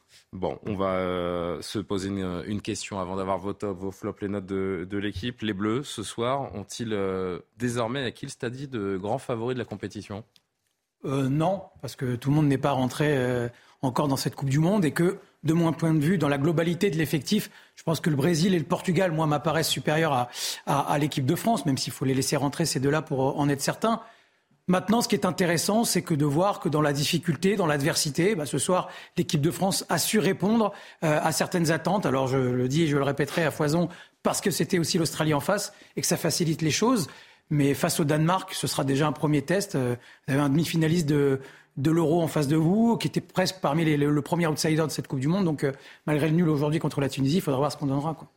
Les tops, les flops et d'abord les notes de euh, Fabrice Abriel, notre euh, ancien joueur qui... Euh, c'est difficile de, de noter ses pairs, mais, euh, mais vous êtes prêté à, à l'exercice avec bienveillance, euh, évidemment. On va voir ce que vous avez euh, décidé. C'est soumis aux commentaires du plateau, hein, si vous voulez. Euh, on commence par le bas, par le gardien, la défense. Oui. Allez-y, je vous laisse décrire vos notes. Bah pour moi, c'est une note euh, moyenne de sept, avec euh, deux joueurs en, un petit peu en dessous de la note moyenne, c'est Tchouaméni et Pavard, et puis euh, deux joueurs au-dessus de la note, c'est Giroud et Rabiot, par rapport à l'aspect décisif. Euh... sept Loris, parce qu'il n'avait rien eu à faire, mais le peu qu'il avait à faire, bon, bah, il a joué son rôle. Euh, derrière Konaté et Upamecano, pour une première en Coupe du Monde, il y avait l'aspect émotionnel, ça a été euh, réglé au bout d'un quart d'heure, même s'il a fallu euh, prendre ce but et l'accepter. Euh, Hernandez, par rapport à l'entrée et cette déception de voir son frère sortir sur blessure et peut-être une, comp- une Coupe du Monde ouais. euh, entérinée, et qui délivre une passe décisive. Kylian Mbappé, qui a été très patient, qui a construit son, son, son match et qui a fini par marquer et faire marquer. Olivier Giroud pour l'histoire. Dembélé aussi par sa passe décisive, qui n'a pas euh, refusé d'aller à chaque fois au dribble, même s'il a été en échec pendant longtemps. Et il a réussi à délivrer cette passe décisive pour Kylian Mbappé. Griezmann pour son jeu, son ballon, son intelligence et puis aussi ce don de soi pour son, son, son équipe. Euh, footballistiquement, bien sûr qu'il est capable de faire beaucoup mieux et de faire briller euh, décisivement son, son, son équipe, voire même de marquer. Euh, mais dans son rôle, c'est un régulateur. Rabiot, parce qu'il a dépassé les fonctions. À un moment donné, l'équipe était à zéro un, il est revenu euh, de la tête, il a, il a égalisé. Puis il a été pressé, cette équipe, et pour marquer euh, avec beaucoup de lucidité, faire marquer Olivier Giroud. Et voilà, bah après Pavard sur le but et Tchouaméni un peu timide, même s'il a eu un rôle ingrat qui était de rééquilibrer un petit peu tout ça dans un scénario qui n'était pas très bien parti pour les Français. Tout le monde est d'accord avec les notes de Fabrice Abriel, juste, moi je suis d'accord produire, avec certains. Hiérarchie. Mmh. Euh, mis... Loris, franchement, on l'a pas beaucoup vu. Je... Oui, moi j'aurais mis Dembélé à hauteur des deux autres parce que je trouve qu'il a été. Mais voilà, c'est... et j'aurais mis, j'aurais baissé quand même Pavard. Pavard pour moi mérite oui. à peine la moyenne. Oui. Alors bon, mais bon, l'expert est là. Est-ce qu'il y a d'autres commentaires sur les, sur les notes de, de, de Fabrice ? Elles sont bonnes, elles sont bonnes. Elles sont bonnes. Alors, on va passer au top et, et au flop. Qui veut commencer ? Alors, je crois que j'ai, euh, j'ai... On a fait ça de façon équitable. Hein. Je crois que c'est Fab, euh, Anthony et François Pupponi qui ont les tops. Allez, on va commencer avec les, les, bonnes, les bonnes remarques avant de, de faire les, les plops. Et le marque, oui. les remarques qui fâchent un petit peu plus. Les les, c'est ça, les grincheux, ce sera après, euh, Gilles. Euh, Anthony, les tops d'Anthony Tobelem ce soir dans cette rencontre. Alors on moi, va les voir s'afficher. Giroud, Rabiot. Euh, oh, on, on vous a trouvé de... une belle photo, vous avez vu ? Oui, effectivement, devant le Parc des Princes. Donc, euh, Giroud, Rabiot, je crois qu'on a fait le tour de la question. Puis, Théo Hernandez, euh, Fabrice a, a commencé à le dire, il ne remplace pas n'importe qui ce soir. Il remplace son frère. Ça aurait pu psychologiquement le déstabiliser. Et puis finalement, il est quand même impliqué sur trois des quatre buts, avec la passe décisive sur Rabiot, mais il est également... C'est le détonateur euh, de la victoire, hein, Théo Hernandez, un il, petit peu. Hein, en oui. tout cas, il a, il a fait du Théo Hernandez, tout ce qu'on a apprécié lorsque la France a remporté l'année dernière, il y a deux ans, la, la Ligue des Nations. Maintenant, voilà, ce qui va euh, être le, le, l'étalon de, de la réussite de sa Coupe du Monde, ça va être sa capacité face à d'autres adversaires de toujours penser, d'avoir à l'esprit... qu'il est avant tout un défenseur, mais ce soir, c'est une entrée vraiment tonitruante. Prometteur, en effet, Théo Hernandez. Les trois tops de François Pupponi. Dembélé, parce qu'on en a un peu parlé, il a fait un bon... Je ne suis pas un fan de Dembélé de manière générale, je trouve souvent très irrégulier, mais là, il était bon, il a tenté, il n'a pas eu toujours la réussite, mais enfin, il était là. Rabiot, parce qu'effectivement, je pense qu'il a surmonté tout ça. Et puis Deschamps, toujours très impressionnant, il arrive à les faire jouer ensemble, il, est... il trouve le... Le bon mani... la bonne manière... Les... Il fait le bon, le bon coaching, donc moi, il est toujours très impressionnant. Et là, ça a bien fonctionné. Voilà, ils ont tous bien joué ensemble. Il a un collectif qui fonctionne. Il a, il a, il a pris un risque. Il est passé à quatre défenseurs, alors qu'il euh, a joué à cinq pendant une, quinze matchs. Il va le garder, ce système, toute la Coupe du Monde, vous croyez ? Il n'a pas le choix. Il a, il a pris des risques. Euh, sur, sur le premier match de la Coupe du Monde, il a pris des risques. Et c'est tout à son honneur. Et c'est pour ça que François Pupponi a très bien fait de mettre Didier Deschamps dans ses, euh, dans ses tops. Les grincheux sont de sortie. Ah. Les, euh, les flops. On commence avec vous ? Allez, ça va, ça va ensemble. Hein. Oui, ça... Je suis plaisante, évidemment. Les, euh, les flops. Vous excusez, hein, pour les flops. Tout à l'heure. Je vais encore vous excuser pour tout ouais. à l'heure. Sur quoi ? Sur Deschamps euh, bouchés. Est-ce que vous nous traitez de grincheux ? Le oui, grincheux mais... en chef, excusez-moi, c'est, mais... C'est, alors, il attendez, il alors on va, tard, je vais, je vais, train, je vais refaire ma phrase. Didier Deschamps, ah. le plus grand palmarès de l'histoire ah, du football ah, français, ah, un homme qui est un miracle à lui ah, tout seul, bon. merci ah, évidemment ah, de me permettre de, de le rappeler, sur un terrain de football, bravo. c'était un maître à jouer, mais c'était bravo. pas un joueur technique, pardon, Didier Deschamps, c'était quelqu'un qui, qui travaillait sur le terrain, euh, voilà, il, il, vous, vous appelez ça comme vous voulez. Les flops de Dominique Grimault. Bah, le flop, le premier flop, c'est évidemment la, la, la blessure malheureusement définitive de, de, de Lucas Hernandez. On ne connaît pas exactement. Bah, définitive, on n'en sait rien là. Enfin, on a des infos. Deschamps vient de dire qu'à priori, ah. ça semblait être grave, ouais. qu'il avait passé des examens bon. complémentaires, mais les, les premières impressions sont pas bonnes. Bon. Donc voilà, c'est, euh, on, on se retrouve avec encore un joueur de moins, et surtout il n'y a plus qu'un latéral gauche disponible avec son frère Théo Hernandez. Donc ça, c'est un premier handicap. Et sérieux. L'autre flop, c'est évidemment les vingt premières minutes où on est passé, enfin les Bleus sont passés totalement à côté du sujet, battus dans les duels, dans les transmissions molles. Enfin, ils n'y étaient pas, ils étaient tout, tout à fait absents. Ils ont laissé les Australiens euh, maîtres du jeu. Euh, et puis Aurélien Tchouaméni, on, on en a parlé de, au cours de cette émission. Je crois qu'il doit s'imposer un peu plus comme un leader, presque naturel. Il est doué, il a, il a dans son bagage, il a, il a toutes les, il a toutes les munitions, dans son jeu toutes les cartes. C'est vrai. Il faut vraiment maintenant qu'il s'impose. C'est un joueur qui joue au Real Madrid, hein, je rappelle aussi à nos oui, téléspectateurs qu'on est. Sauf qu'au Real Madrid, il a, il a Modric et, et, et Kroos à ses côtés, ce qui change. Bah là, il a Rabiot et Griezmann, c'est pas non ça plus. Ça change euh... quand même un peu la donne. Commentaire, ouais, je vous ai fait sourire en disant. Modric et Kroos, c'est quand même pas mal. Ouais, c'est vrai. Un ballon d'or et, euh, et un joueur exceptionnel. Aussi en Coupe du Monde. Pardon. C'est oui, il faut qu'ils franchissent ouais. mentalement peut-être. Ce... Et il a fait un match, je pense, pour se mettre en confiance. Oui. Les flops de Gilles Verdez.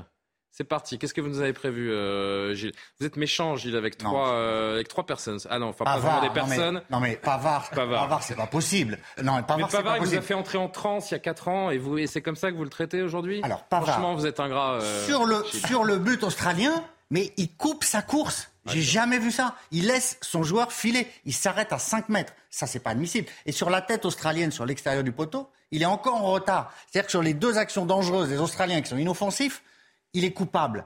J'ai trouvé qu'il ne cherchait pas assez Dembélé au début. Dembélé était démarqué à droite. Il n'y avait pas de complémentarité. Il ne jouait pas avec lui. Pour moi, c'est un match très insatisfaisant. C'est l'élément, le maillon faible de l'équipe de France ce soir.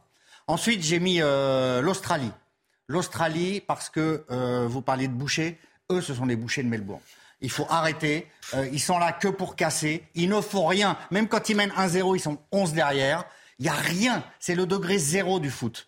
Donc effectivement, ça relativise notre performance. Et en trois, bon, euh, Dominique avait mis euh, Tchouaméni. Moi, j'ai mis quand même la charnière centrale. Mmh. Parce que cette charnière, même si euh, Upamecano a touché énormément de ballons, elle m'a inspiré un certain doute, une certaine fébrilité, manque de complémentarité. J'ai trouvé que euh, il ne se parlait pas assez. C'est pas quelque chose qui m'a rassuré. Voilà, défensivement, j'ai un petit peu peur. On va être champion du monde, Gilles ? Oui, bien sûr. Qui dit oui ? Bien sûr. Mais personne ne peut nous battre. Oui. Moi, je veux voir devant une équipe qui joue vite. Bon. Écoutez, on croise les doigts, on, on attend le Danemark. Le Danemark, ce sera le révélateur euh, samedi. Les amis, je dois rendre l'antenne. Euh, apparemment, euh, il faut rendre l'antenne euh, rapidement. Vous le chef, C'était hein. un plaisir. De... J'aurais bien aimé qu'on parle de l'Arabie Saoudite parce que c'est exceptionnel. Demain, c'est jour férié en Arabie Saoudite. C'est incroyable ce qu'ils ont fait. Deuxième Ils ont battu l'Australie. On en reparlera tout à l'heure parce que Soir Info n'est pas terminé. Je vais remercier mes amis euh, experts, consultants foot d'avoir débriefé cette rencontre. C'était un vrai plaisir de vous retrouver et de parler de ce match euh, ensemble. On va se retrouver pour la suite de Soir Info comme tous les soirs. D'autres invités vont, vont me retrouver pour parler de l'actualité. Et puis si on prendra le temps à la fin de vous montrer ces images quand même de, de l'Arabie Saoudite qui a créé un exploit avec un but merveilleux. D'ailleurs, Lionel Messi est à terre pour ce premier match. On verra la suite pour les Argentins également. Merci à tous de nous avoir suivis. Une petite pause et on se retrouve pour la suite de Soir Info. Merci à tous. Merci. De retour sur le plateau de Soir Info, on se retrouve comme chaque soir jusqu'à minuit pour débriefer, décrypter, discuter de l'actualité. Je vous présente mes nouveaux invités juste après le rappel de l'actualité, justement. Isabelle Piboulot. L'Assemblée nationale adopte, adopte largement le projet de loi de programmation et d'orientation du ministère de l'Intérieur. Il prévoit quinze milliards d'euros supplémentaires d'ici deux mille vingt-sept pour investir dans le numérique, mais aussi des mesures de simplification de procédures pénales. Avec quatre cent dix-neuf voix pour, le gouvernement a pu compter sur les votes du R N et des L R. Les socialistes, eux, ont choisi l'abstention. Les hôpitaux de Paris prévoient un déficit encore plus fort en deux mille vingt-trois, supérieur aux deux cent vingt-huit millions d'euros prévus cette année. La faute à une activité en berne par manque de personnel, avec dix pour cent d'infirmiers en moins qu'en deux mille dix-neuf et seize pour cent de lits fermés en octobre dans trente-huit établissements, soit deux fois plus qu'avant la pandémie. Les manifestations continuent en Iran, une contestation fortement réprimée. En une semaine, soixante-douze personnes ont été tuées par les forces de sécurité iraniennes. Le bilan total monte donc à quatre cent seize morts. Les contestations se sont déclenchées le seize septembre après la mort de la jeune Mahsa Amini, arrêtée pour avoir enfreint le code vestimentaire de la République islamique. Merci, chère euh, Isabelle euh, Piboulot. J'ai envie de dire presque retour aux affaires courantes après mmh. cette euh, parenthèse euh, footballistique. Yohann Usaï, bonsoir, bonsoir du service politique. Karim Abriel de la rédaction de CNews, bonsoir à vous. Bonsoir. Bonsoir. bonsoir. Cher Alexandre Devecchio, on ne perd pas les bonnes habitudes dans euh, Soir Info puisque Jean-Sébastien Ferjou est encore... Vous l'avez vu ? Vous l'avez croisé ? Il est dans le coin ? Non, ou... non, non, non, non. Bon, mais il va arriver euh, certainement. Il y a des difficultés à trouver des, des taxis, je pense que c'est lié au match, effectivement. Vous avez, euh, vous avez euh, regardé un petit peu le match d'équipe de France. J'ai surpris Yohann Usaï en première mi-temps installé sur un fauteuil à, à suivre la rencontre ah, quand même. Hein. Vraiment deux minutes. Vous avez vibré ? Non, non, non, non, pas, pas là, non. Ah non, moi j'ai. j'ai Alexandre, regardé, oui, ouais. Vous êtes amateur de foot. Ouais, ouais, ouais, non, c'était superbe. Bon, superbe. Euh... Les deux buts de Giroud, euh, une équipe équilibrée et une belle revanche pour incroyable Olivier Giroud. Magnifique, mais monsieur dans la Olivier Giroud. Ça fait du bien. Ça fait du bien. Parce que peu importe. Ben oui, ah bah oui. Quand, quand les gens, quand ah les gens oui, gagnent, ça fait quand du même, bien. Ça fait du bien. Ça fait beaucoup de bien de voir cette équipe de France qui euh, qui gagne et, et parler de foot également parce qu'on l'a très peu fait, hein, de parler de football depuis le, le début de, de cette Coupe du Monde pour beaucoup de pour beaucoup de raisons. On referme la parenthèse parce que l'actualité, c'est évidemment pas seulement le, ce n'est évidemment pas seulement le, le football, mais euh, la triste réalité de ce qui arrive euh, au quotidien dans notre dans notre pays et notamment euh, l'horreur à Bullecourt dans le Pas-de-Calais. Vous l'avez certainement appris ces dernières heures, un contrôleur fiscal, un contrôle fiscal pardon, qui a dégénéré. Qui aurait pu imaginer un dénouement aussi tragique, surtout que le, le brocanteur à l'origine de tout cela est décrit comme une personne, un voisin tout à fait normal. Maxime Lavandier.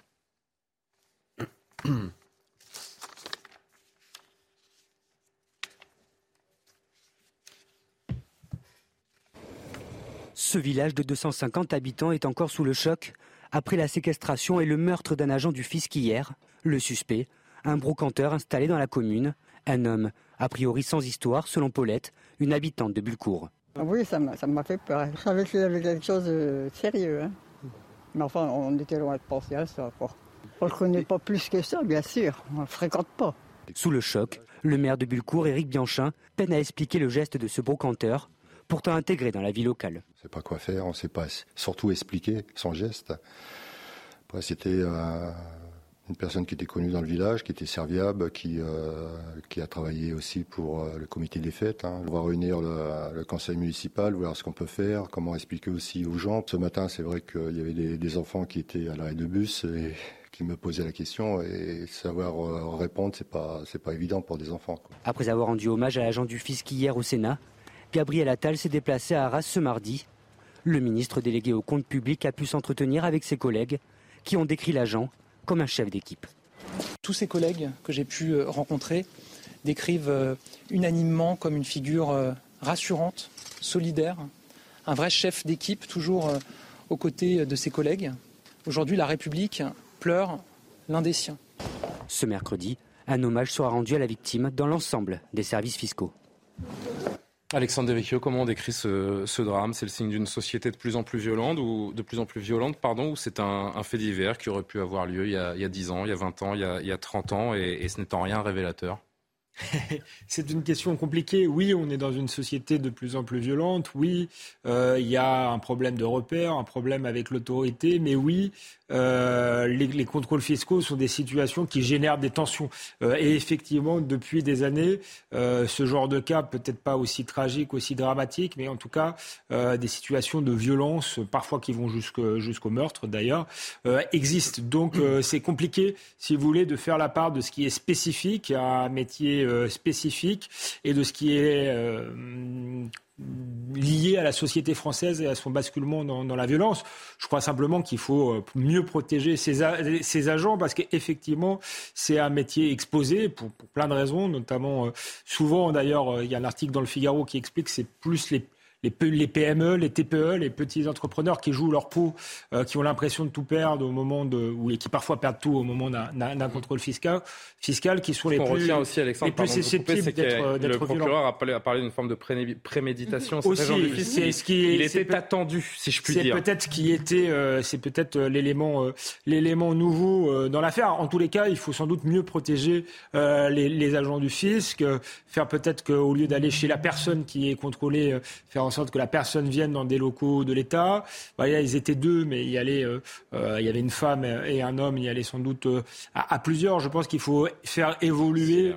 Le, le, si maintenant le... nos agents du fisc doivent être accompagnés de garde du corps et de, ou alors euh, inverser le... Peut-être le... pas, peut-être pas accompagnés de garde du corps, mais, mais inverser le, le, le, le, voilà, la visite, que ce soit plutôt le, le, celui qui est contrôlé, qui vient euh, au, au fisc, sera peut-être tout simplement une, une oui, décision. Mais... Ça, ça n'empêcherait pas tout, euh, mais pourrait être contrôlé à, à l'entrée et ce serait, ce serait plus simple. Ensuite, je ne suis pas sûr qu'on puisse faire des généralités sur ce, cette affaire-là. Ça pose peut-être aussi le, la, la question du non-consentement euh, à la l'impôt ou de l'incompréhension face, euh, face, à, voilà, face à l'impôt euh, en France. Euh, oui, le refus euh, globalement de la contrainte, parce que l'histoire que l'on décrit, le drame que l'on décrit, qui est allé évidemment euh, extrêmement loin avec la, la mort de cet agent euh, du fisc, on peut décliner à ce, ce refus de l'autorité, ce refus euh, grandissant de la, de la contrainte, comme on le disait il y a, il y a un instant. Jean-Sébastien, euh, tous les quatre d'ailleurs, euh, Karima et, et Yohan, vous réagissez. Je voudrais juste entendre d'abord le procureur d'Arras qui, euh, qui tenait une conférence de presse aujourd'hui, qui en a dit plus. Euh, notamment sur, euh, sur cet homme qui a commis l'irréparable et qui s'est donné la mort ensuite. Concernant maintenant les antécédents du mis en cause, son casier judiciaire ne porte la trace d'aucune condamnation. Cependant, il est connu pour des faits de violence sur mineurs qui se sont manifestés par deux bousculades, faits qu'il a reconnus. Ces faits ont donné lieu à un stage sur la prévention des violences, ce stage ayant été réalisé en deux mille dix-neuf. C'est l'État qu'on veut atteindre, je le disais, les représentants de l'État sont des cibles, ce refus grandissant de la, de la contrainte. Quelle est votre lecture de cette, cette terrible affaire ? Je crois qu'il faut distinguer cette affaire-là de la situation en général, puisque comme vous le disiez, l'auteur s'est donné la mort, donc il sera difficile d'apprécier ses motivations. l'État ne pourra jamais, ni personne ne pourra jamais empêcher les coups de folie. Malheureusement, c'est une réalité. Je ne crois pas que... Euh, enfin voilà, les agents. Mais est-ce que les coups de folie se multiplient dans notre société? C'est la question qu'on se pose aussi. On a besoin de se rendre dans les entreprises pour faire les contrôles parce que les documents, les pièces comptables, et cetera sont dans les entreprises. Donc de toute façon, on ne pourra pas renoncer à ça. Peut-être mieux cibler, mieux vérifier qui sont les gens qui auraient des profils dont on peut imaginer qu'ils soient dangereux. Ça n'avait pas l'air d'être particulièrement le cas de cet homme-là. En tout cas, pas beaucoup plus que que finalement beaucoup d'autres gens dans la société française. Maintenant, je vous disais, il faut distinguer les deux parce que les chiffres sont accablants sur les violences contre les représentants ah oui. euh, de l'État. C'est trente-sept mille faits par an qui sont signalés à la justice sur les pompiers, les douaniers, les... Les maires dont on va parler dans, dans, dans trois minutes parce que là aussi il y a un sujet à la M F. Euh... signalés à la justice. Ouais. Il y a, vous imaginez bien tous ceux qui ne sont pas signalés à la justice parce qu'ils sont d'une gravité un peu moindre ou parce que tout simplement parfois les gens renoncent à le dénoncer puisque de toute façon ça ne donne pas matière à beaucoup de poursuites et qu'on sait que les dossiers sont souvent classés sans suite. Ça, effectivement, c'est un phénomène de société qui est profondément inquiétant, qui dépasse, je pense, il y a certainement peut-être une question sur euh, le sens de l'impôt, mais ça dépasse de très très loin ça. C'est plus exactement une, une, un refus de l'autorité de tout, et de tout ce que peut incarner, de tous ceux, pardon, qui peuvent incarner l'État. Gabriel Attal, le ministre du Budget, qui en début de séance à l'Assemblée aujourd'hui a voulu rappeler que la République pleure l'un des siens, écoutez. C'était un agent expérimenté, chef de brigade de quarante-trois ans. Encore une fois, j'ai pu échanger avec ses collègues qui sont profondément choqués, profondément bouleversés, mais qui ont tenu à me dire combien il était un agent toujours présent avec ses collègues, toujours rassurant, toujours... disponible pour les accompagner, pour les, souven- les soutenir dans des moments qui peuvent parfois être des moments de tension, qui peuvent être parfois des moments difficiles, en tout cas toujours là pour eux. C'est difficile à partir d'un tel, d'un tel drame, Johan, de, de tirer des généralités, mais on ne peut pas occulter également que, que ce monde, après les confinements, après la période intense du, du Covid, a, a ébranlé beaucoup de gens, a développé des, des comportements parfois totalement irrationnels. Oui, même si effectivement c'est un cas un peu particulier, mais ça révèle quand même quelque chose de notre société, parce que comme on, on le disait effectivement, euh, d'abord on ne peut pas protéger tous ces agents-là, parce qu'ils sont beaucoup trop nombreux, et parce que ce ne sont pas les seuls à se sentir parfois en insécurité. Beaucoup de professions aujourd'hui, pas seulement ceux qui représentent l'autorité de l'État, mais on parle souvent des médecins qui refusent d'aller dans certains quartiers, qui refusent maintenant de faire des visites à domicile. Vous C'est savez vrai. que maintenant les centres des impôts sont protégés par des vigiles. Il y a des vigiles dans chaque centre d'impôt, parce qu'on a de plus en plus souvent à, à, des, à des, des énervements dans le meilleur des cas et des agressions dans les situations les plus délicates. Donc c'est quelque chose qui est en train de venir, de devenir non pas, non pas habituel, mais c'est en tout cas, ça n'est plus l'exception. Donc on voit bien que c'est un, un problème de société, en réalité, qui, qui révèle, à mon sens, effectivement, une montée à la fois de la tension, mais aussi une montée de la violence, parce que de plus en plus de personnes, je ne sais pas pourquoi, par frustration, par souci de tout avoir dans, dans l'immédiat, euh, ne supportent pas qu'on leur dise non, ne supportent pas d'attendre, ne supportent pas la contradiction, et cetera, et cetera. Donc oui, c'est un véritable problème de société. Et est-ce que le législateur peut se saisir de ça ? euh, c'est une, je, je, je, je ne sais pas, sincèrement. Je n'ai pas la réponse. Carrément, commentaire. On n'aura probablement pas toutes les réponses, mais on va avoir quand même quelques réponses et c'est essentiel parce que quand on regarde le degré de violence, moi, c'est ce qui me frappe dans cette histoire, c'est à quel point c'était violent euh, et justement l'aspect possiblement de préméditation. Il faudra attendre, bon, mais ça semblait pointer euh, vers cette direction. Il y avait l'achat de colliers, en tout cas de, de serrage, des choses comme ça. On a entendu des... des... disons, il y a quelques informations qui ont, qui ont filtré. On verra évidemment avec l'enquête. Il faut être très prudent, mais il faut retenir quand même ce degré de violence. Le fait, effectivement, que c'est une figure d'autorité. Donc, aujourd'hui, est-ce qu'il y a des gens qui ont l'impression d'avoir la légitimité de pouvoir se faire justice? On est un peu dans cette ère-là. Donc, ça, je trouve ça assez inquiétant euh, à, à ce chapitre-là. Et aussi, je pense que c'est le grand impensé de notre société. C'est toute la question de la santé mentale. Je pense qu'on pense souvent, bon oui, la santé physique, mais la santé psychologique, la santé mentale. On est sorti de la COVID, la, la COVID, le dos large, comme on dit, mais quand même, il y a une espèce d'accumulation, de frustration, Évidemment, et, et fort heureusement, c'est pas toujours canalisé dans des gestes de violence extrêmes, mais il y a un impensé, c'est la question de la santé mentale. Qu'est-ce qu'on fait avec ça?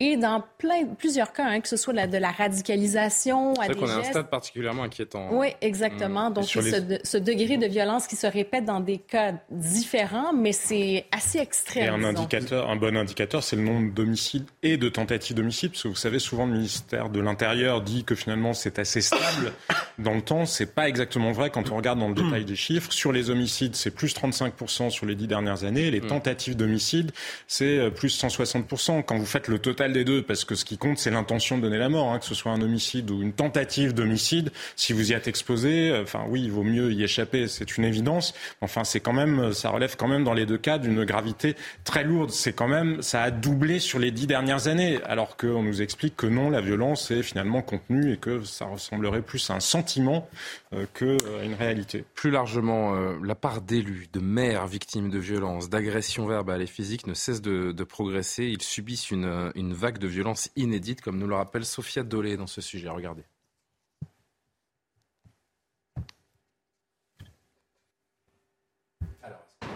Il y a un peu plus d'une semaine, dans la commune de Rilieu-la-Pape, dans le Rhône, un bâtiment appartenant à la municipalité est tagué. Une menace de mort à destination du maire de la ville, Julien Smati. La raison, selon lui, la politique qu'il mène contre l'insécurité dans sa ville. Ce qui a déclenché euh, ces menaces de mort, c'est tout simplement la lutte euh, effrénée qu'on fait contre la délinquance depuis huit ans. Ce n'est pas la première fois qu'il est menacé de mort. Il a déjà été confronté à cette situation il y a plusieurs années. Il était alors adjoint au maire chargé de la sécurité. Ce sont des choses qui ne sont pas faciles à vivre. Euh, donc je, je redouble de, de prudence. Pour cet autre maire d'une commune de Seine-Maritime, c'est sur les réseaux sociaux que les menaces ont été proférées. Pour lui non plus, ce n'est pas la première fois. Au début du mandat précédent, dans une, un climat un peu compliqué dans la commune, j'avais reçu des textos un peu menaçants, j'avais, j'avais porté plainte à chaque fois, mais on n'était pas du tout sur le même euh, rapport. Là, vraiment, c'est quelqu'un qui est venu écrire sur la page Facebook de la ville de Caudebec que les élus euh, de Caudebec euh, crèvent tous. Les deux élus ont immédiatement décidé de porter plainte pour se protéger, mais aussi et avant tout pour montrer qu'aucune attaque verbale ou menace ne peut rester impunie. Comprendre que pour beaucoup de ces, euh, de ces maires qui euh, font tout pour résoudre les doléances de leurs administrés, c'est un choc que de subir une, une telle défiance alors qu'ils sont vraiment dans cette, dans cette proximité du quotidien, Johan. Oui, c'est vrai que maire, d'abord, c'est, c'est l'un des mandats les, les plus difficiles.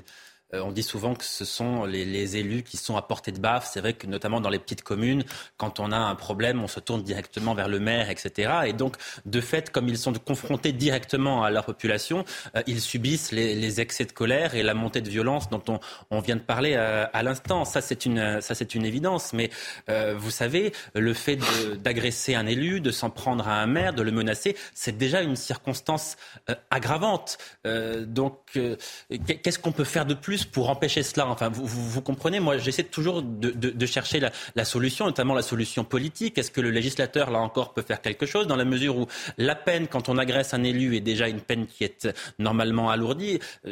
On est là quand même face à un problème qui est un peu insoluble en réalité. On ne voit pas la solution qu'on pourrait avoir à court ou moyen terme, en tout cas à, à long terme. Oui, on, on, il faut on... avoir envie d'être maire aujourd'hui, hein. Je vous dis franchement, hein. Surtout dans des villes oui. moyennes ou des petites communes. Hein. Ça, bien sûr, d'autant que ça... vous êtes un peu l'homme à tout faire finalement. Absolument. Hein. Et... mais même dans des villes, même dans des villes moyennes, tout faire, hein, même sûr. Dans des villes moyennes, c'est extrêmement mal rémunéré et euh, les positions d'adjoint aussi. Alors que vous avez des permanences, alors que quand il y a des accidents, des suicides, et cetera, vous devez vous déplacer. Franchement, c'est un mandat qui est extrêmement ingrat. Et il faut saluer le courage de ceux qui l'occupent. Mais je ne crois pas qu'il faille. Je comprends ce que dit Johan au sens où ça n'est pas en écrivant des nouvelles lois en permanence qu'on va changer les choses. Mais je crois qu'il y a quelque chose qui est très simple, qui s'appelle la certitude de la peine. La certitude de la peine, malheureusement. Ça n'existe pas. Hein, quand nous sommes d'accord dans non, ce pays. Ça n'existe pas. La peine. Non, mais quand ça ne veut pas dire que les faits ne soient jamais... Si. Ça veut... Non, pardon, ça ne veut pas dire que les faits ne soient jamais poursuivis, mais parlez-en à des maires, je peux vous garantir... Ouais, combien de cas on a vu de rappel à la loi... un certain euh... degré de gravité avant que les parquets engagent effectivement des poursuites, parce que dans un certain nombre de cas, ça se traduit effectivement par des rappels à la loi, voire par des classements sans suite, quand euh, les individus n'ont pas été euh, n'ont pas été identifiés. Donc il faut la certitude de la peine. C'est comme ça que les Pays-Bas ont vidé leur prison. Les Pays-Bas, ils avaient une délinquance qui était infiniment supérieure, une criminalité qui était infiniment supérieure à celle de la France. Ils se sont rendus compte... Et il y avait d'autres expériences qui avaient été menées, je ne sais plus dans quel, dans quel État américain euh, d'ailleurs, où sur les consommateurs de drogue, il fallait pareil qu'il y ait une certitude du contrôle et une certitude de la peine. Eh bien, à partir du moment où vous mettez des dispositifs de cet ordre-là, ça fait effectivement reculer la, euh, la délinquance ou d'ailleurs la consommation de drogue dans l'exemple premier. Mais on ne le fait pas. La réalité, c'est qu'on ne le fait pas en France. Il n'y a pas cette détermination politique dans les poursuites et dans la certitude de la peine. Quand les faits ne sont pas suffisamment graves dans un premier temps, on laisse courir, les gens sont et, et, et derrière, ça dérive. Une des dernières c'est études, il y a quelques mois, une des dernières études, enfin des études, des, des, des, des chiffres qu'on nous donnait, euh, nous rappelait qu'on était à pas moins de cent quatre agressions par jour contre des représentants de l'autorité en France. Quelle que soit la taille de la commune, les élus subissent ce sentiment d'insécurité, d'impunité euh, de la part de, d'administrés. Alexandre, c'est, c'est très injuste pour les maires qui sont souvent le plus euh, au contact euh, des réalités. Euh, mais je pense que certains élus, euh, pas des maires, mais d'autres élus, semblent découvrir euh, aujourd'hui euh, la, la, la violence. Or, il y a une partie de la société euh, qui se... Re, trente-neuf pour cent, qui... pardon, hein, ouais. euh, mais c'est, c'est éloquent. trente-neuf pour cent non, mais... des maires ont reçu en, en, en deux mille vingt et un euh, en, une euh, menace en, verbale en, ou écrite. Encore plus une, onze points. Encore une fois, en deux mille deux, Jean-Marie Le Pen était au second tour de l'élection présidentielle. On a parlé de sentiment d'insécurité. On a un ministre de la Justice, il n'y a pas si longtemps, qui a parlé de sentiment d'insécurité. Il y a un moment donné, il n'y avait pas de raison que cette insécurité qui frappe au quotidien euh, les citoyens ne frappe pas euh, un jour euh, ou l'autre euh, les élus. Donc il euh, y a une politique globale euh, d'autorité euh, à mener, pas seulement une politique spécifique pour défendre euh, les élus. Et là, euh, effectivement, c'est aux députés de la nation de, de, de, de, de, voilà, de, de, de rétablir une forme de, d'autorité dans toute la société. Jean-Sébastien euh, Ferjou a raison. Il faut que les peines soient appliquées, même si ce sont de petites peine, mais il faut commencer par faire euh, le bon euh, diagnostic. Or, or, or, or beaucoup d'élus, je ne parle pas spécialement des peines, euh, ont longtemps, longtemps, longtemps été dans le déni. On parle des peines, mais moi j'aimerais bien qu'on explique aussi peut-être les, les causes. Pourquoi les gens n'acceptent plus qu'on, qu'on leur impose des règles ? Qu'est-ce qui a changé dans la France d'aujourd'hui pour qu'on en soit à cette situation ? Mais Karima et, et Jean-Sébastien, alors terminez si vous voulez. Pardon. Et de, et de, non, non, je, je, je termine, mais qu'est-ce qui a changé ? euh, Des années de déni et de, d'élus qui non seulement ont... ont, ont ont pratiqué le déni, mais ont euh, parfois été contre l'autorité. Encore aujourd'hui, la France insoumise explique que les, ce sont les policiers qui tuent, ce ne sont pas les délinquants, ce sont les policiers. Une partie mais, des politiques euh, participent à cette désacralisation de l'État. Les partis de la gauche et de la droite ont désacralisé l'autorité, ont désacralisé euh, l'État. Et donc là, ils se prennent en boomerang. Euh, pas d'ailleurs les plus... Euh, voilà, pas les gens qui sont au sommet de l'État, mais hélas, euh, les maires qui sont euh, face à la réalité de, du terrain. Mais voilà, certains élus se prennent en, en boomerang euh, le, le déni euh, qu'ils ont... Voilà, qu'ils ont alimenté, le, le, le refus de la, l'autorité qu'ils ont parfois euh, alimenté. Carrément. Oui, mais j'allais dire aussi, ben, cette fameuse euh, crise d'autorité, ça fait en sorte que les gens n'ont plus de respect, enfin certaines personnes bien sûr, là, on s'entend, euh, certaines personnes n'ont plus de respect envers les institutions et les personnes qui les incarnent. Donc il y a ça. Euh, il y a aussi l'aspect des, des réseaux sociaux qui vient jouer parce que souvent ça passe par les réseaux sociaux, les menaces, ça se fait aussi, euh, réseaux, les réseaux sociaux, les courriels, et cetera, les, les mails. Donc euh, il y a cette illusion de proximité, cette illusion aussi de, de pouvoir. Alors les gens utilisent ce genre de véhicule pour s'en prendre directement aux élus, ça s'est vu aussi. Euh, cette tendance, à, comme je le disais, à vouloir se faire un peu justice soi-même. Et, euh, et je pense qu'il ne faut vraiment pas banaliser. Il faut prendre cette chose-là très, très au sérieux parce que c'est euh, évidemment une atteinte à ces personnes, à l'intégrité physique de ces gens, mais c'est aussi une atteinte à notre démocratie. Il y a beaucoup de gens qui décident de ne pas se représenter par la suite parce que c'est devenu trop difficile.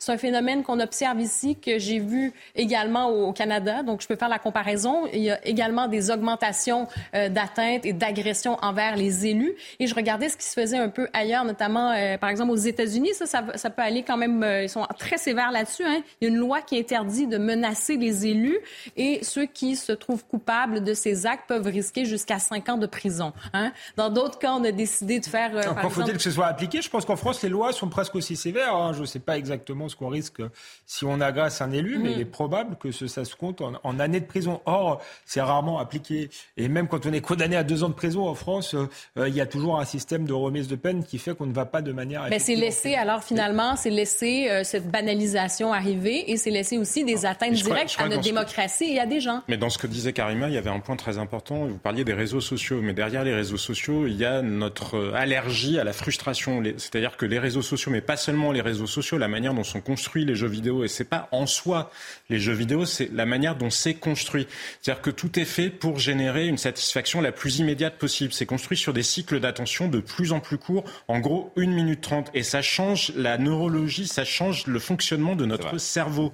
Et cette allergie à la frustration, parce que nous sommes habitués de plus en plus à avoir un cycle de euh, on rémunère votre attention et puis vous avez la récompense, euh, enfin vous, vous vous concentrez et puis il y a la rémunération de votre attention qui arrive de plus en plus vite, ça génère énormément de frustration. Et cette question-là, vraiment l'impact quasi biologique euh, sur le fonctionnement de nos cerveaux, il faudra, je pense, qu'on se la pose plus sérieusement. Et soir, il faut marquer une courte pause, on se retrouve dans, dans un temps avec d'autres, d'autres sujets. Restez bien avec nous. Nous sommes de retour sur le plateau de Soir Info. Il est vingt-trois heures trente et une. Avant de poursuivre les discussions, le rappel de l'actualité avec Isabelle Piboulot. À la une ce soir, le mondial deux mille vingt-deux, bien sûr, avec l'entrée en lice des Bleus dans la compétition. quatre un face à l'Australie. Un beau démarrage pour l'équipe de France grâce à des buts signés Adrien Rabiot, Kylian Mbappé et l'homme du match, Olivier Giroud, auteur d'un doublé qui égale le record de buts chez les Bleus de Thierry Henry. La France jouera sa qualification en huitième dès samedi face au Danemark. À Bullecourt, dans le Pas-de-Calais, au lendemain de la mort d'un agent du fisc tué à coups de couteau lors d'un contrôle, le procureur de la République d'Arras évoque la piste d'un acte prémédité en raison des colliers de serrage retrouvés sur les lieux du drame. La victime de quarante-trois ans a été séquestrée avec une collègue au domicile d'un brocanteur qui s'est ensuite donné la mort. Volodymyr Zelensky appelle à l'aide les maires français. Dans un message diffusé lors du congrès de l'Association des maires de France, le président ukrainien a déclaré vouloir empêcher le Kremlin d'utiliser le froid comme arme de destruction massive, comme un outil de terreur et de soumission. L'Ukraine a notamment besoin de générateurs, d'aide au déminage, mais aussi de sauveteurs et de médecins. On vous parle un petit peu, à peu près tous les jours des fameuses O Q T F, les obligations de quitter le territoire français, des difficultés pour les faire appliquer. On voulait aujourd'hui prendre un cas d'école, celui d'un certain Mousse B.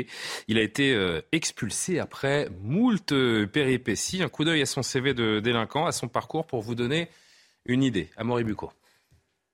C'est une expulsion pour le moins compliquée, celle d'un certain Mousse B de nationalité ivoirienne qui a été expulsé le quinze novembre dernier dans son pays d'origine, la Côte d'Ivoire. Alors cet homme, un rapide aperçu, il est né en mille neuf cent quatre-vingt-quatre. Il est arrivé en France à l'âge de quatre ans au titre du regroupement familial et il tombe très tôt dans la délinquance hein, puisqu'il est condamné à de nombreuses reprises entre deux mille trois et deux mille vingt et un. Il est d'ailleurs incarcéré de façon continue de deux mille douze à deux mille vingt. Et puis, euh, justement, durant son incarcération, eh bien, il se radicalise en deux mille dix-huit. Euh, les services de renseignement euh, l'inscrivent donc au F S P R T, le fichier des personnes radicalisées. Et puis, lorsqu'il sort de prison en deux mille vingt, eh bien, justement, il est visé par une mesure individuel de contrôle administratif, justement à cause de cette radicalisation, mais il viole à plusieurs reprises ce contrôle administratif et donc il est condamné à de nouveau à de la prison ferme en deux mille vingt et un et deux mille vingt-deux. Alors deux mille vingt-deux, c'est aussi l'année où le ministère de l'Intérieur eh bien, décide de l'expulser et prend un arrêté ministériel d'expulsion. Mais les choses ne sont toujours pas faites puisqu'en juillet deux mille vingt-deux, Euh, Mousse B refuse à huit reprises d'effectuer le test P C R nécessaire à son renvoi en Côte d'Ivoire, et donc il fait annuler huit euh, retours euh, dans son pays d'origine, et puis euh, il est donc à ce moment-là déféré euh, devant le parquet, le tribunal de Meaux, euh, et incarcéré à nouveau, et c'est à sa sortie de prison hein, qu'il est placé au centre de rétention administrative de Plaisir, c'était le cinq novembre dernier, et puis expulsé le quinze novembre sans test P C R, hein, puisque la France a finalement réussi à obtenir un accord avec la Côte d'Ivoire à ce sujet. Un cas symptomatique, révélateur, j'ai envie de dire édifiant, euh, j'en souris, je ne devrais pas, des failles de notre système. Mais on est dans une folie quand même, parce que l'histoire du, du test P C R. Moi, c'est, mmh. c'est un, un des éléments de détail qui n'en est pas un. Huit tests P C R refusés. Euh, c'est là où on voit qu'on est dans une espèce de sacralisa- sacralisation des libertés individuelles par l'état de droit, mais en plus à géométrie variable, parce que quand même, euh, on a euh, enfermé euh, les Français, je le rappelle, pendant la crise euh, du Covid. Euh, le, le Conseil constitutionnel a jugé euh, extrêmement rapidement bah, que c'est, finalement c'était constitutionnel, qu'on pouvait enfermer les gens, mais par contre quelqu'un qui a un casier long comme le bras, euh, qui refuse le test P C R, on ne peut pas l'expulser. Donc là, on voit bien qu'il y a un deux poids, deux mesures qui paraît invraisemblable, invraisemblable. Et donc je ne sais pas quelle est, si c'est la responsabilité des politiques qui manquent de, de volontarisme. Mais ce que je constate, c'est que il a été possible, et c'était peut-être nécessaire pendant des, des circonstances exceptionnelles du Covid, de piétiner euh, les libertés individuelles de gens qui n'avaient commis euh, aucun délit a priori, et il ne serait pas possible euh, d'expulser quelqu'un qui a un casier très lourd et qui refuse un test P C R. Il faudra quand même m'expliquer.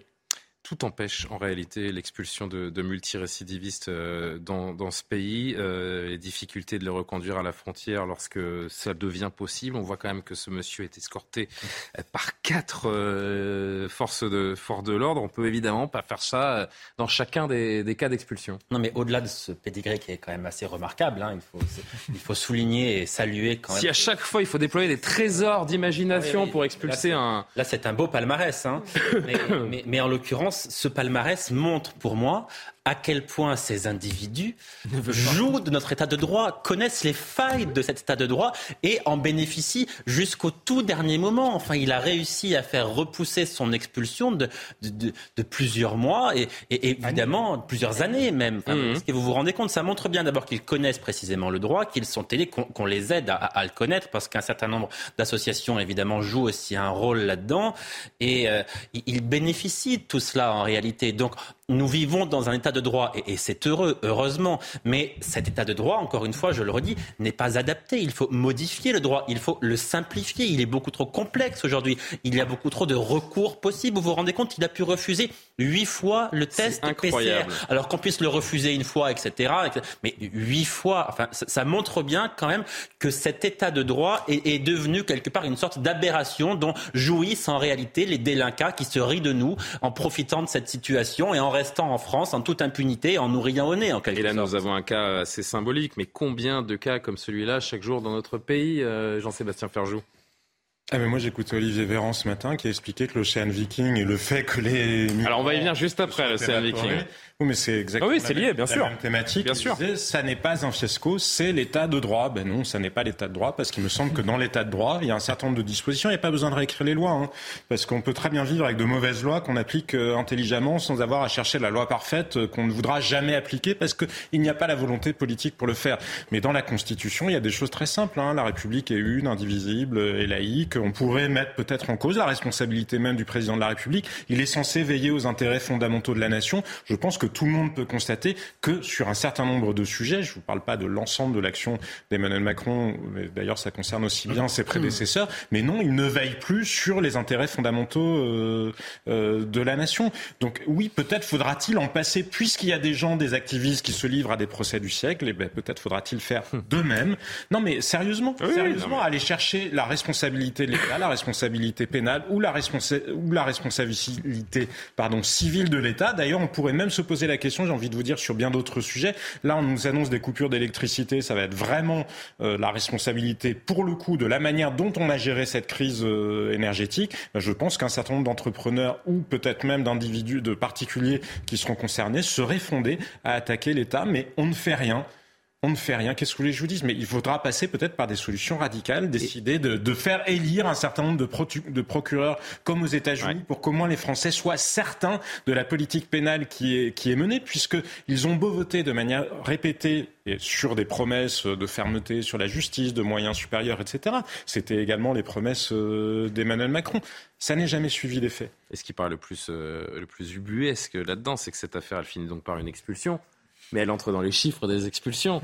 Mais euh, évidemment que tout l'aspect euh, rocambolesque et, et chaotique de cette, même, euh, de cette expulsion, il, il, il ne sera pas mentionné. Un, un élément qui est amusant, qu'on ne mentionne jamais, c'est le, le, le refus de ces individus de retourner dans leur pays quand même. Mm. Ça montre aussi que notre système social... Bah, s'ils le fuient, a priori, et, c'est qu'ils n'ont pas envie d'y retourner. Même, ça, quand même très bon, ça logique. Euh... Oui, oui, mais quand même, c'est des individus qui ont eu des problèmes en France, qui ont atterri en prison, qui pourraient se dire, après tout, je, je peux me reconstruire chez moi, je serais peut-être mieux dans mon pays. Donc c'est dire à quel point... Mais je pense euh, que les pays, d'accueil, les pays d'accueil sont bien contents de se débarrasser non, de ces les, délinquants. Non, non, non, encore une fois, les pays d'accueil, mais là, il a refusé huit tests P C R pour oui. surtout pas retourner chez lui. Donc ça prouve à quel point il y a une forme d'appel d'air et à quel point nous sommes accueillants, y compris pour les gens qui n'ont aucune intention de respecter les lois de ce pays. Non, mais ce qui est dingue aussi, surtout... Pardon, Karim, non, non, vas-y. Ce qui est dingue aussi, là, parce que je parlais tout à l'heure des associations qui jouent un rôle. Après tout, c'est leur rôle. Tout le monde a le droit d'être défendu, y compris ces délinquants multi, multi, multi récidivistes qui, qui, qui se moquent de, qui se moquent de nous, hein, disons les choses clairement. Bon, mais ce qui est dingue, pardon, c'est que ce sont des élus qui vont les soutenir pour empêcher oui. leur expulsion, puisqu'en l'occurrence, le député de la France Insoumise est allé devant ce centre de rétention pour protester contre son expulsion et essayer de voir s'il y avait un moyen de le faire rester en France. Alors, ça, c'est quand, quand même d'un com- militant complètement aberrant, pour pardon, ça, pour son islamisme, Madame Kéké, sa hein. radicalisation. Oui, mais elle, était, elle n'y est pas allée seule. Elle y est oui. allée accompagnée de quelqu'un connu pour euh, son engagement islamiste. Donc, effectivement, je pense qu'on n'est plus, on n'est plus dans l'état de droit. On est dans l'abus de droit. Ça existe d'ailleurs comme notion juridique, l'abus de droit. Oui, ajouter euh, carrément, oui. C'est peut-être hallucinant, mais en même temps, est-ce que c'est étonnant de, de certains élus? Non, je pense que ça va avec leur idéologie aussi. Alors, il ne faut pas s'en étonner. On peut trouver ça aberrant, mais c'est quand même pas surprenant. Et par ailleurs, oui, effectivement, cette générosité, euh, cet état de droit, euh, évidemment, ça va de soi, mais la générosité, parfois, se retourne contre les pays. C'est ce qu'on voit en ce moment. Et il y a tout ce côté de ce système qui est bien huilé. Il y a des, les associations, mais aussi les avocats. Je veux dire, ça devient un business aussi de tabler sur les failles et d'en bien faire sûr. des normes euh, plutôt que des exceptions. Vous parliez euh, tout à l'heure, Jean-Sébastien, de l'Océan Viking, euh, sur les deux cent trente-quatre migrants débarqués au centre de Toulon. Vous savez combien il en reste à l'heure où on se parle ? Deux. Deux. Gérald Darmanin c'est se curieux, justifie. Très curieux. Personne ne s'y attendait. Gérald Darmanin qui, qui, qui se justifie sur ce, sur ce fiasco de l'Océan Viking, interpellé à l'Assemblée nationale par la députée R N Mathilde Paris. Gérald Darmanin a indiqué que la loi relative à, à l'accueil des personnes migrantes allait être changée après la remise en liberté de la quasi-totalité de ses passagers. On va entendre cet échange entre le, le député, la députée, pardon, et le ministre de l'Intérieur. Mais d'abord, l'une des réponses de, de Gérald Darmanin, alors je ne sais pas s'il l'a fait euh, exprès, mais euh, si on regarde le sous-texte, non, non. il est juste en train de qualifier l'Italie de pays ennemi. Écoutez-le. Finalement, vous êtes très internationaliste. Au lieu de voir dans la décision de Mme Meloni et de son gouvernement le fait que vous n'avez respecté aucun du droit international, vous préférez attaquer les policiers français, les justiciables français qui ont considéré qu'il fallait accueillir ces personnes, et notamment quarante-quatre enfants. En effet... En effet, madame, vous n'êtes pas toujours patriote lorsqu'il faut vous allier avec les ennemis de ceux qui attaquent la France en ce moment. Lorsqu'il faut vous allier avec les ennemis, soit je ne comprends rien, euh, j'ai des problèmes de compréhension, soit il parle de l'Italie. C'est fou. Euh, il arrive à qualifier l'Italie de pays ennemi de la France, on rêve. C'est fou quand on voit qu'on n'a pas encore entamé un bras de fer avec tous les pays qui refusent de récupérer leurs ressortissants. Et que par ailleurs, on tient des discours lénifiants sur l'ouverture, on est tous européens, on doit tous vivre ensemble, euh, et cetera. Après, c'est un ministre de l'Intérieur qui perd pied, qui était sans doute plein de bonnes intentions. Il avait fait le, le bon diagnostic, je crois. Euh, mais ça sent l'incident diplomatique entre la France ouais, et l'Italie au nom d'une passe d'armes avec le Rassemblement national, ça, hein, finalement. Qui, qui, qui perd pied. Et tout ça a commencé par une passe d'armes. Il n'est pas très le... à l'aise avec cette tout situation. Tout ça a commencé avec une passe d'armes avec, avec le Rassemblement national, je vous le rappelle. Euh, peut-être que on avait, si on n'avait pas voulu euh, mettre... Euh, Enfin, euh, si, si les députés En Marche n'avaient pas voulu faire la morale, euh, et cetera, montrer qu'ils étaient plus vertueux que tout le monde, plus antiracistes que tout le monde, euh, nous n'en serions pas là. Ils ont voulu instrumentaliser des paroles, euh, certes maladroites, mais qui n'étaient pas racistes, d'un député euh, Front National, et ils ont été obligés d'aller jusqu'au bout de leur logique mmh. et d'accueillir ce bateau, et on voit le, le fiasco. C'est que... ubuesque, et je pense que le ministre de l'Intérieur perd pied, euh, comme il l'avait fait au Stade de France, où ouais. euh, il avait persisté à mettre tout sur le dos des supporters euh, anglais. Ensuite, sur I Q S M, où il avait été euh, battu par le réel, en fait, il est rattrapé euh, par le réel. Et je pense que, encore une fois, c'est un de ceux qui ont fait le diagnostic le plus juste, au sein du gouvernement, mais il n'a pas les moyens de sa politique. Non. Aujourd'hui, il n'est pas soutenu par Emmanuel Macron.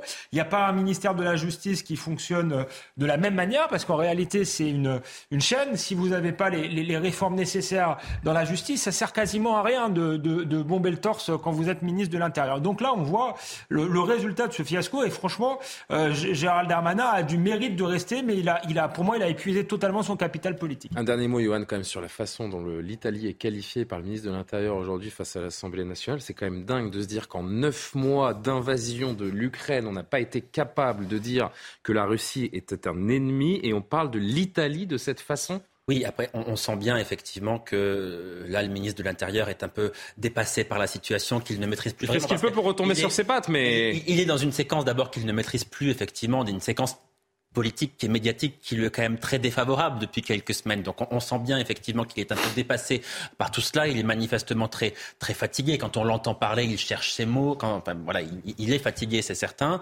Euh, au-delà de ça, oui, c'est, c'est, une, c'est une faute d'avoir employé ce, ce mot-là. D'ailleurs, si Giorgia Meloni est un peu euh, habile politiquement, elle convoque l'ambassadeur de France à Rome et contraint la France à présenter des... On en est là pour, pour humilier Gérald Darmanin, en réalité. Même si, encore une fois, les relations... C'est son intérêt de le faire à Giorgia Meloni ? Comment ? C'est son intérêt à l'Italie de, ah ben je, je, je crois, oui, qu'à, de surfer sur cet incident diplomatique. Il y, y a de quoi ben, convoquer l'ambassadeur, oui. oui. Mais, mmh. mais de toute évidence, euh, cela traduit quand même des relations extrêmement compliquées avec euh, l'Italie. Il faut se souvenir qu'à l'élection de Giorgia Meloni, Emmanuel Macron a mis longtemps à la féliciter, ouais. qu'il a choisi des mots extrêmement neutres pour la féliciter. Il a, je crois qu'il a quand même été un des premiers dirigeants à aller la, à, à, la rencontrer. À, hein. à aller la rencontrer, oui, mais c'était une visite non officielle. Oui. Enfin bon, c'est vrai. Les, pas les de relations photo, avec l'Italie de... sont de toute façon évidemment très tendues. Mais l'Italie est toujours, euh, Dieu merci, un pays ami et allié. Regardez cette passe d'armes tout à l'heure, donc avec euh, un extrait de cette passe d'armes avec la députée R N Mathilde Paris. Au journal de vingt heures, vous avez déclaré, monsieur le ministre, que les deux cent trente-quatre migrants, je cite, ne pourront pas sortir du centre administratif. Pourtant, à peine deux semaines plus tard, la situation est catastrophique. La quasi-totalité de ces migrants a été libérée. Sur les quarante-quatre mineurs pris en charge, vingt-six ont fui. Sur les cent vingt-trois qui s'étaient vus refuser l'entrée sur le territoire, une centaine a malgré tout été laissée libre de quitter la zone d'attente sur décision de justice. Au fond, ce fiasco illustre l'impuissance de votre gouvernement. Madame, nous avons respecté le droit international, nous avons accueilli ces bateaux. Ensuite, le ministre de l'Intérieur et ses services respectent l'état de droit et le droit tout court. Et le juge des libertés de la détention, effectivement, a permis de sortir, si j'ose dire, ces personnes de cette zone d'attente. Nous devons changer le droit et c'est justement ce que nous allons faire dans la loi immigration. Nous verrons, madame la députée, quelle sera votre position.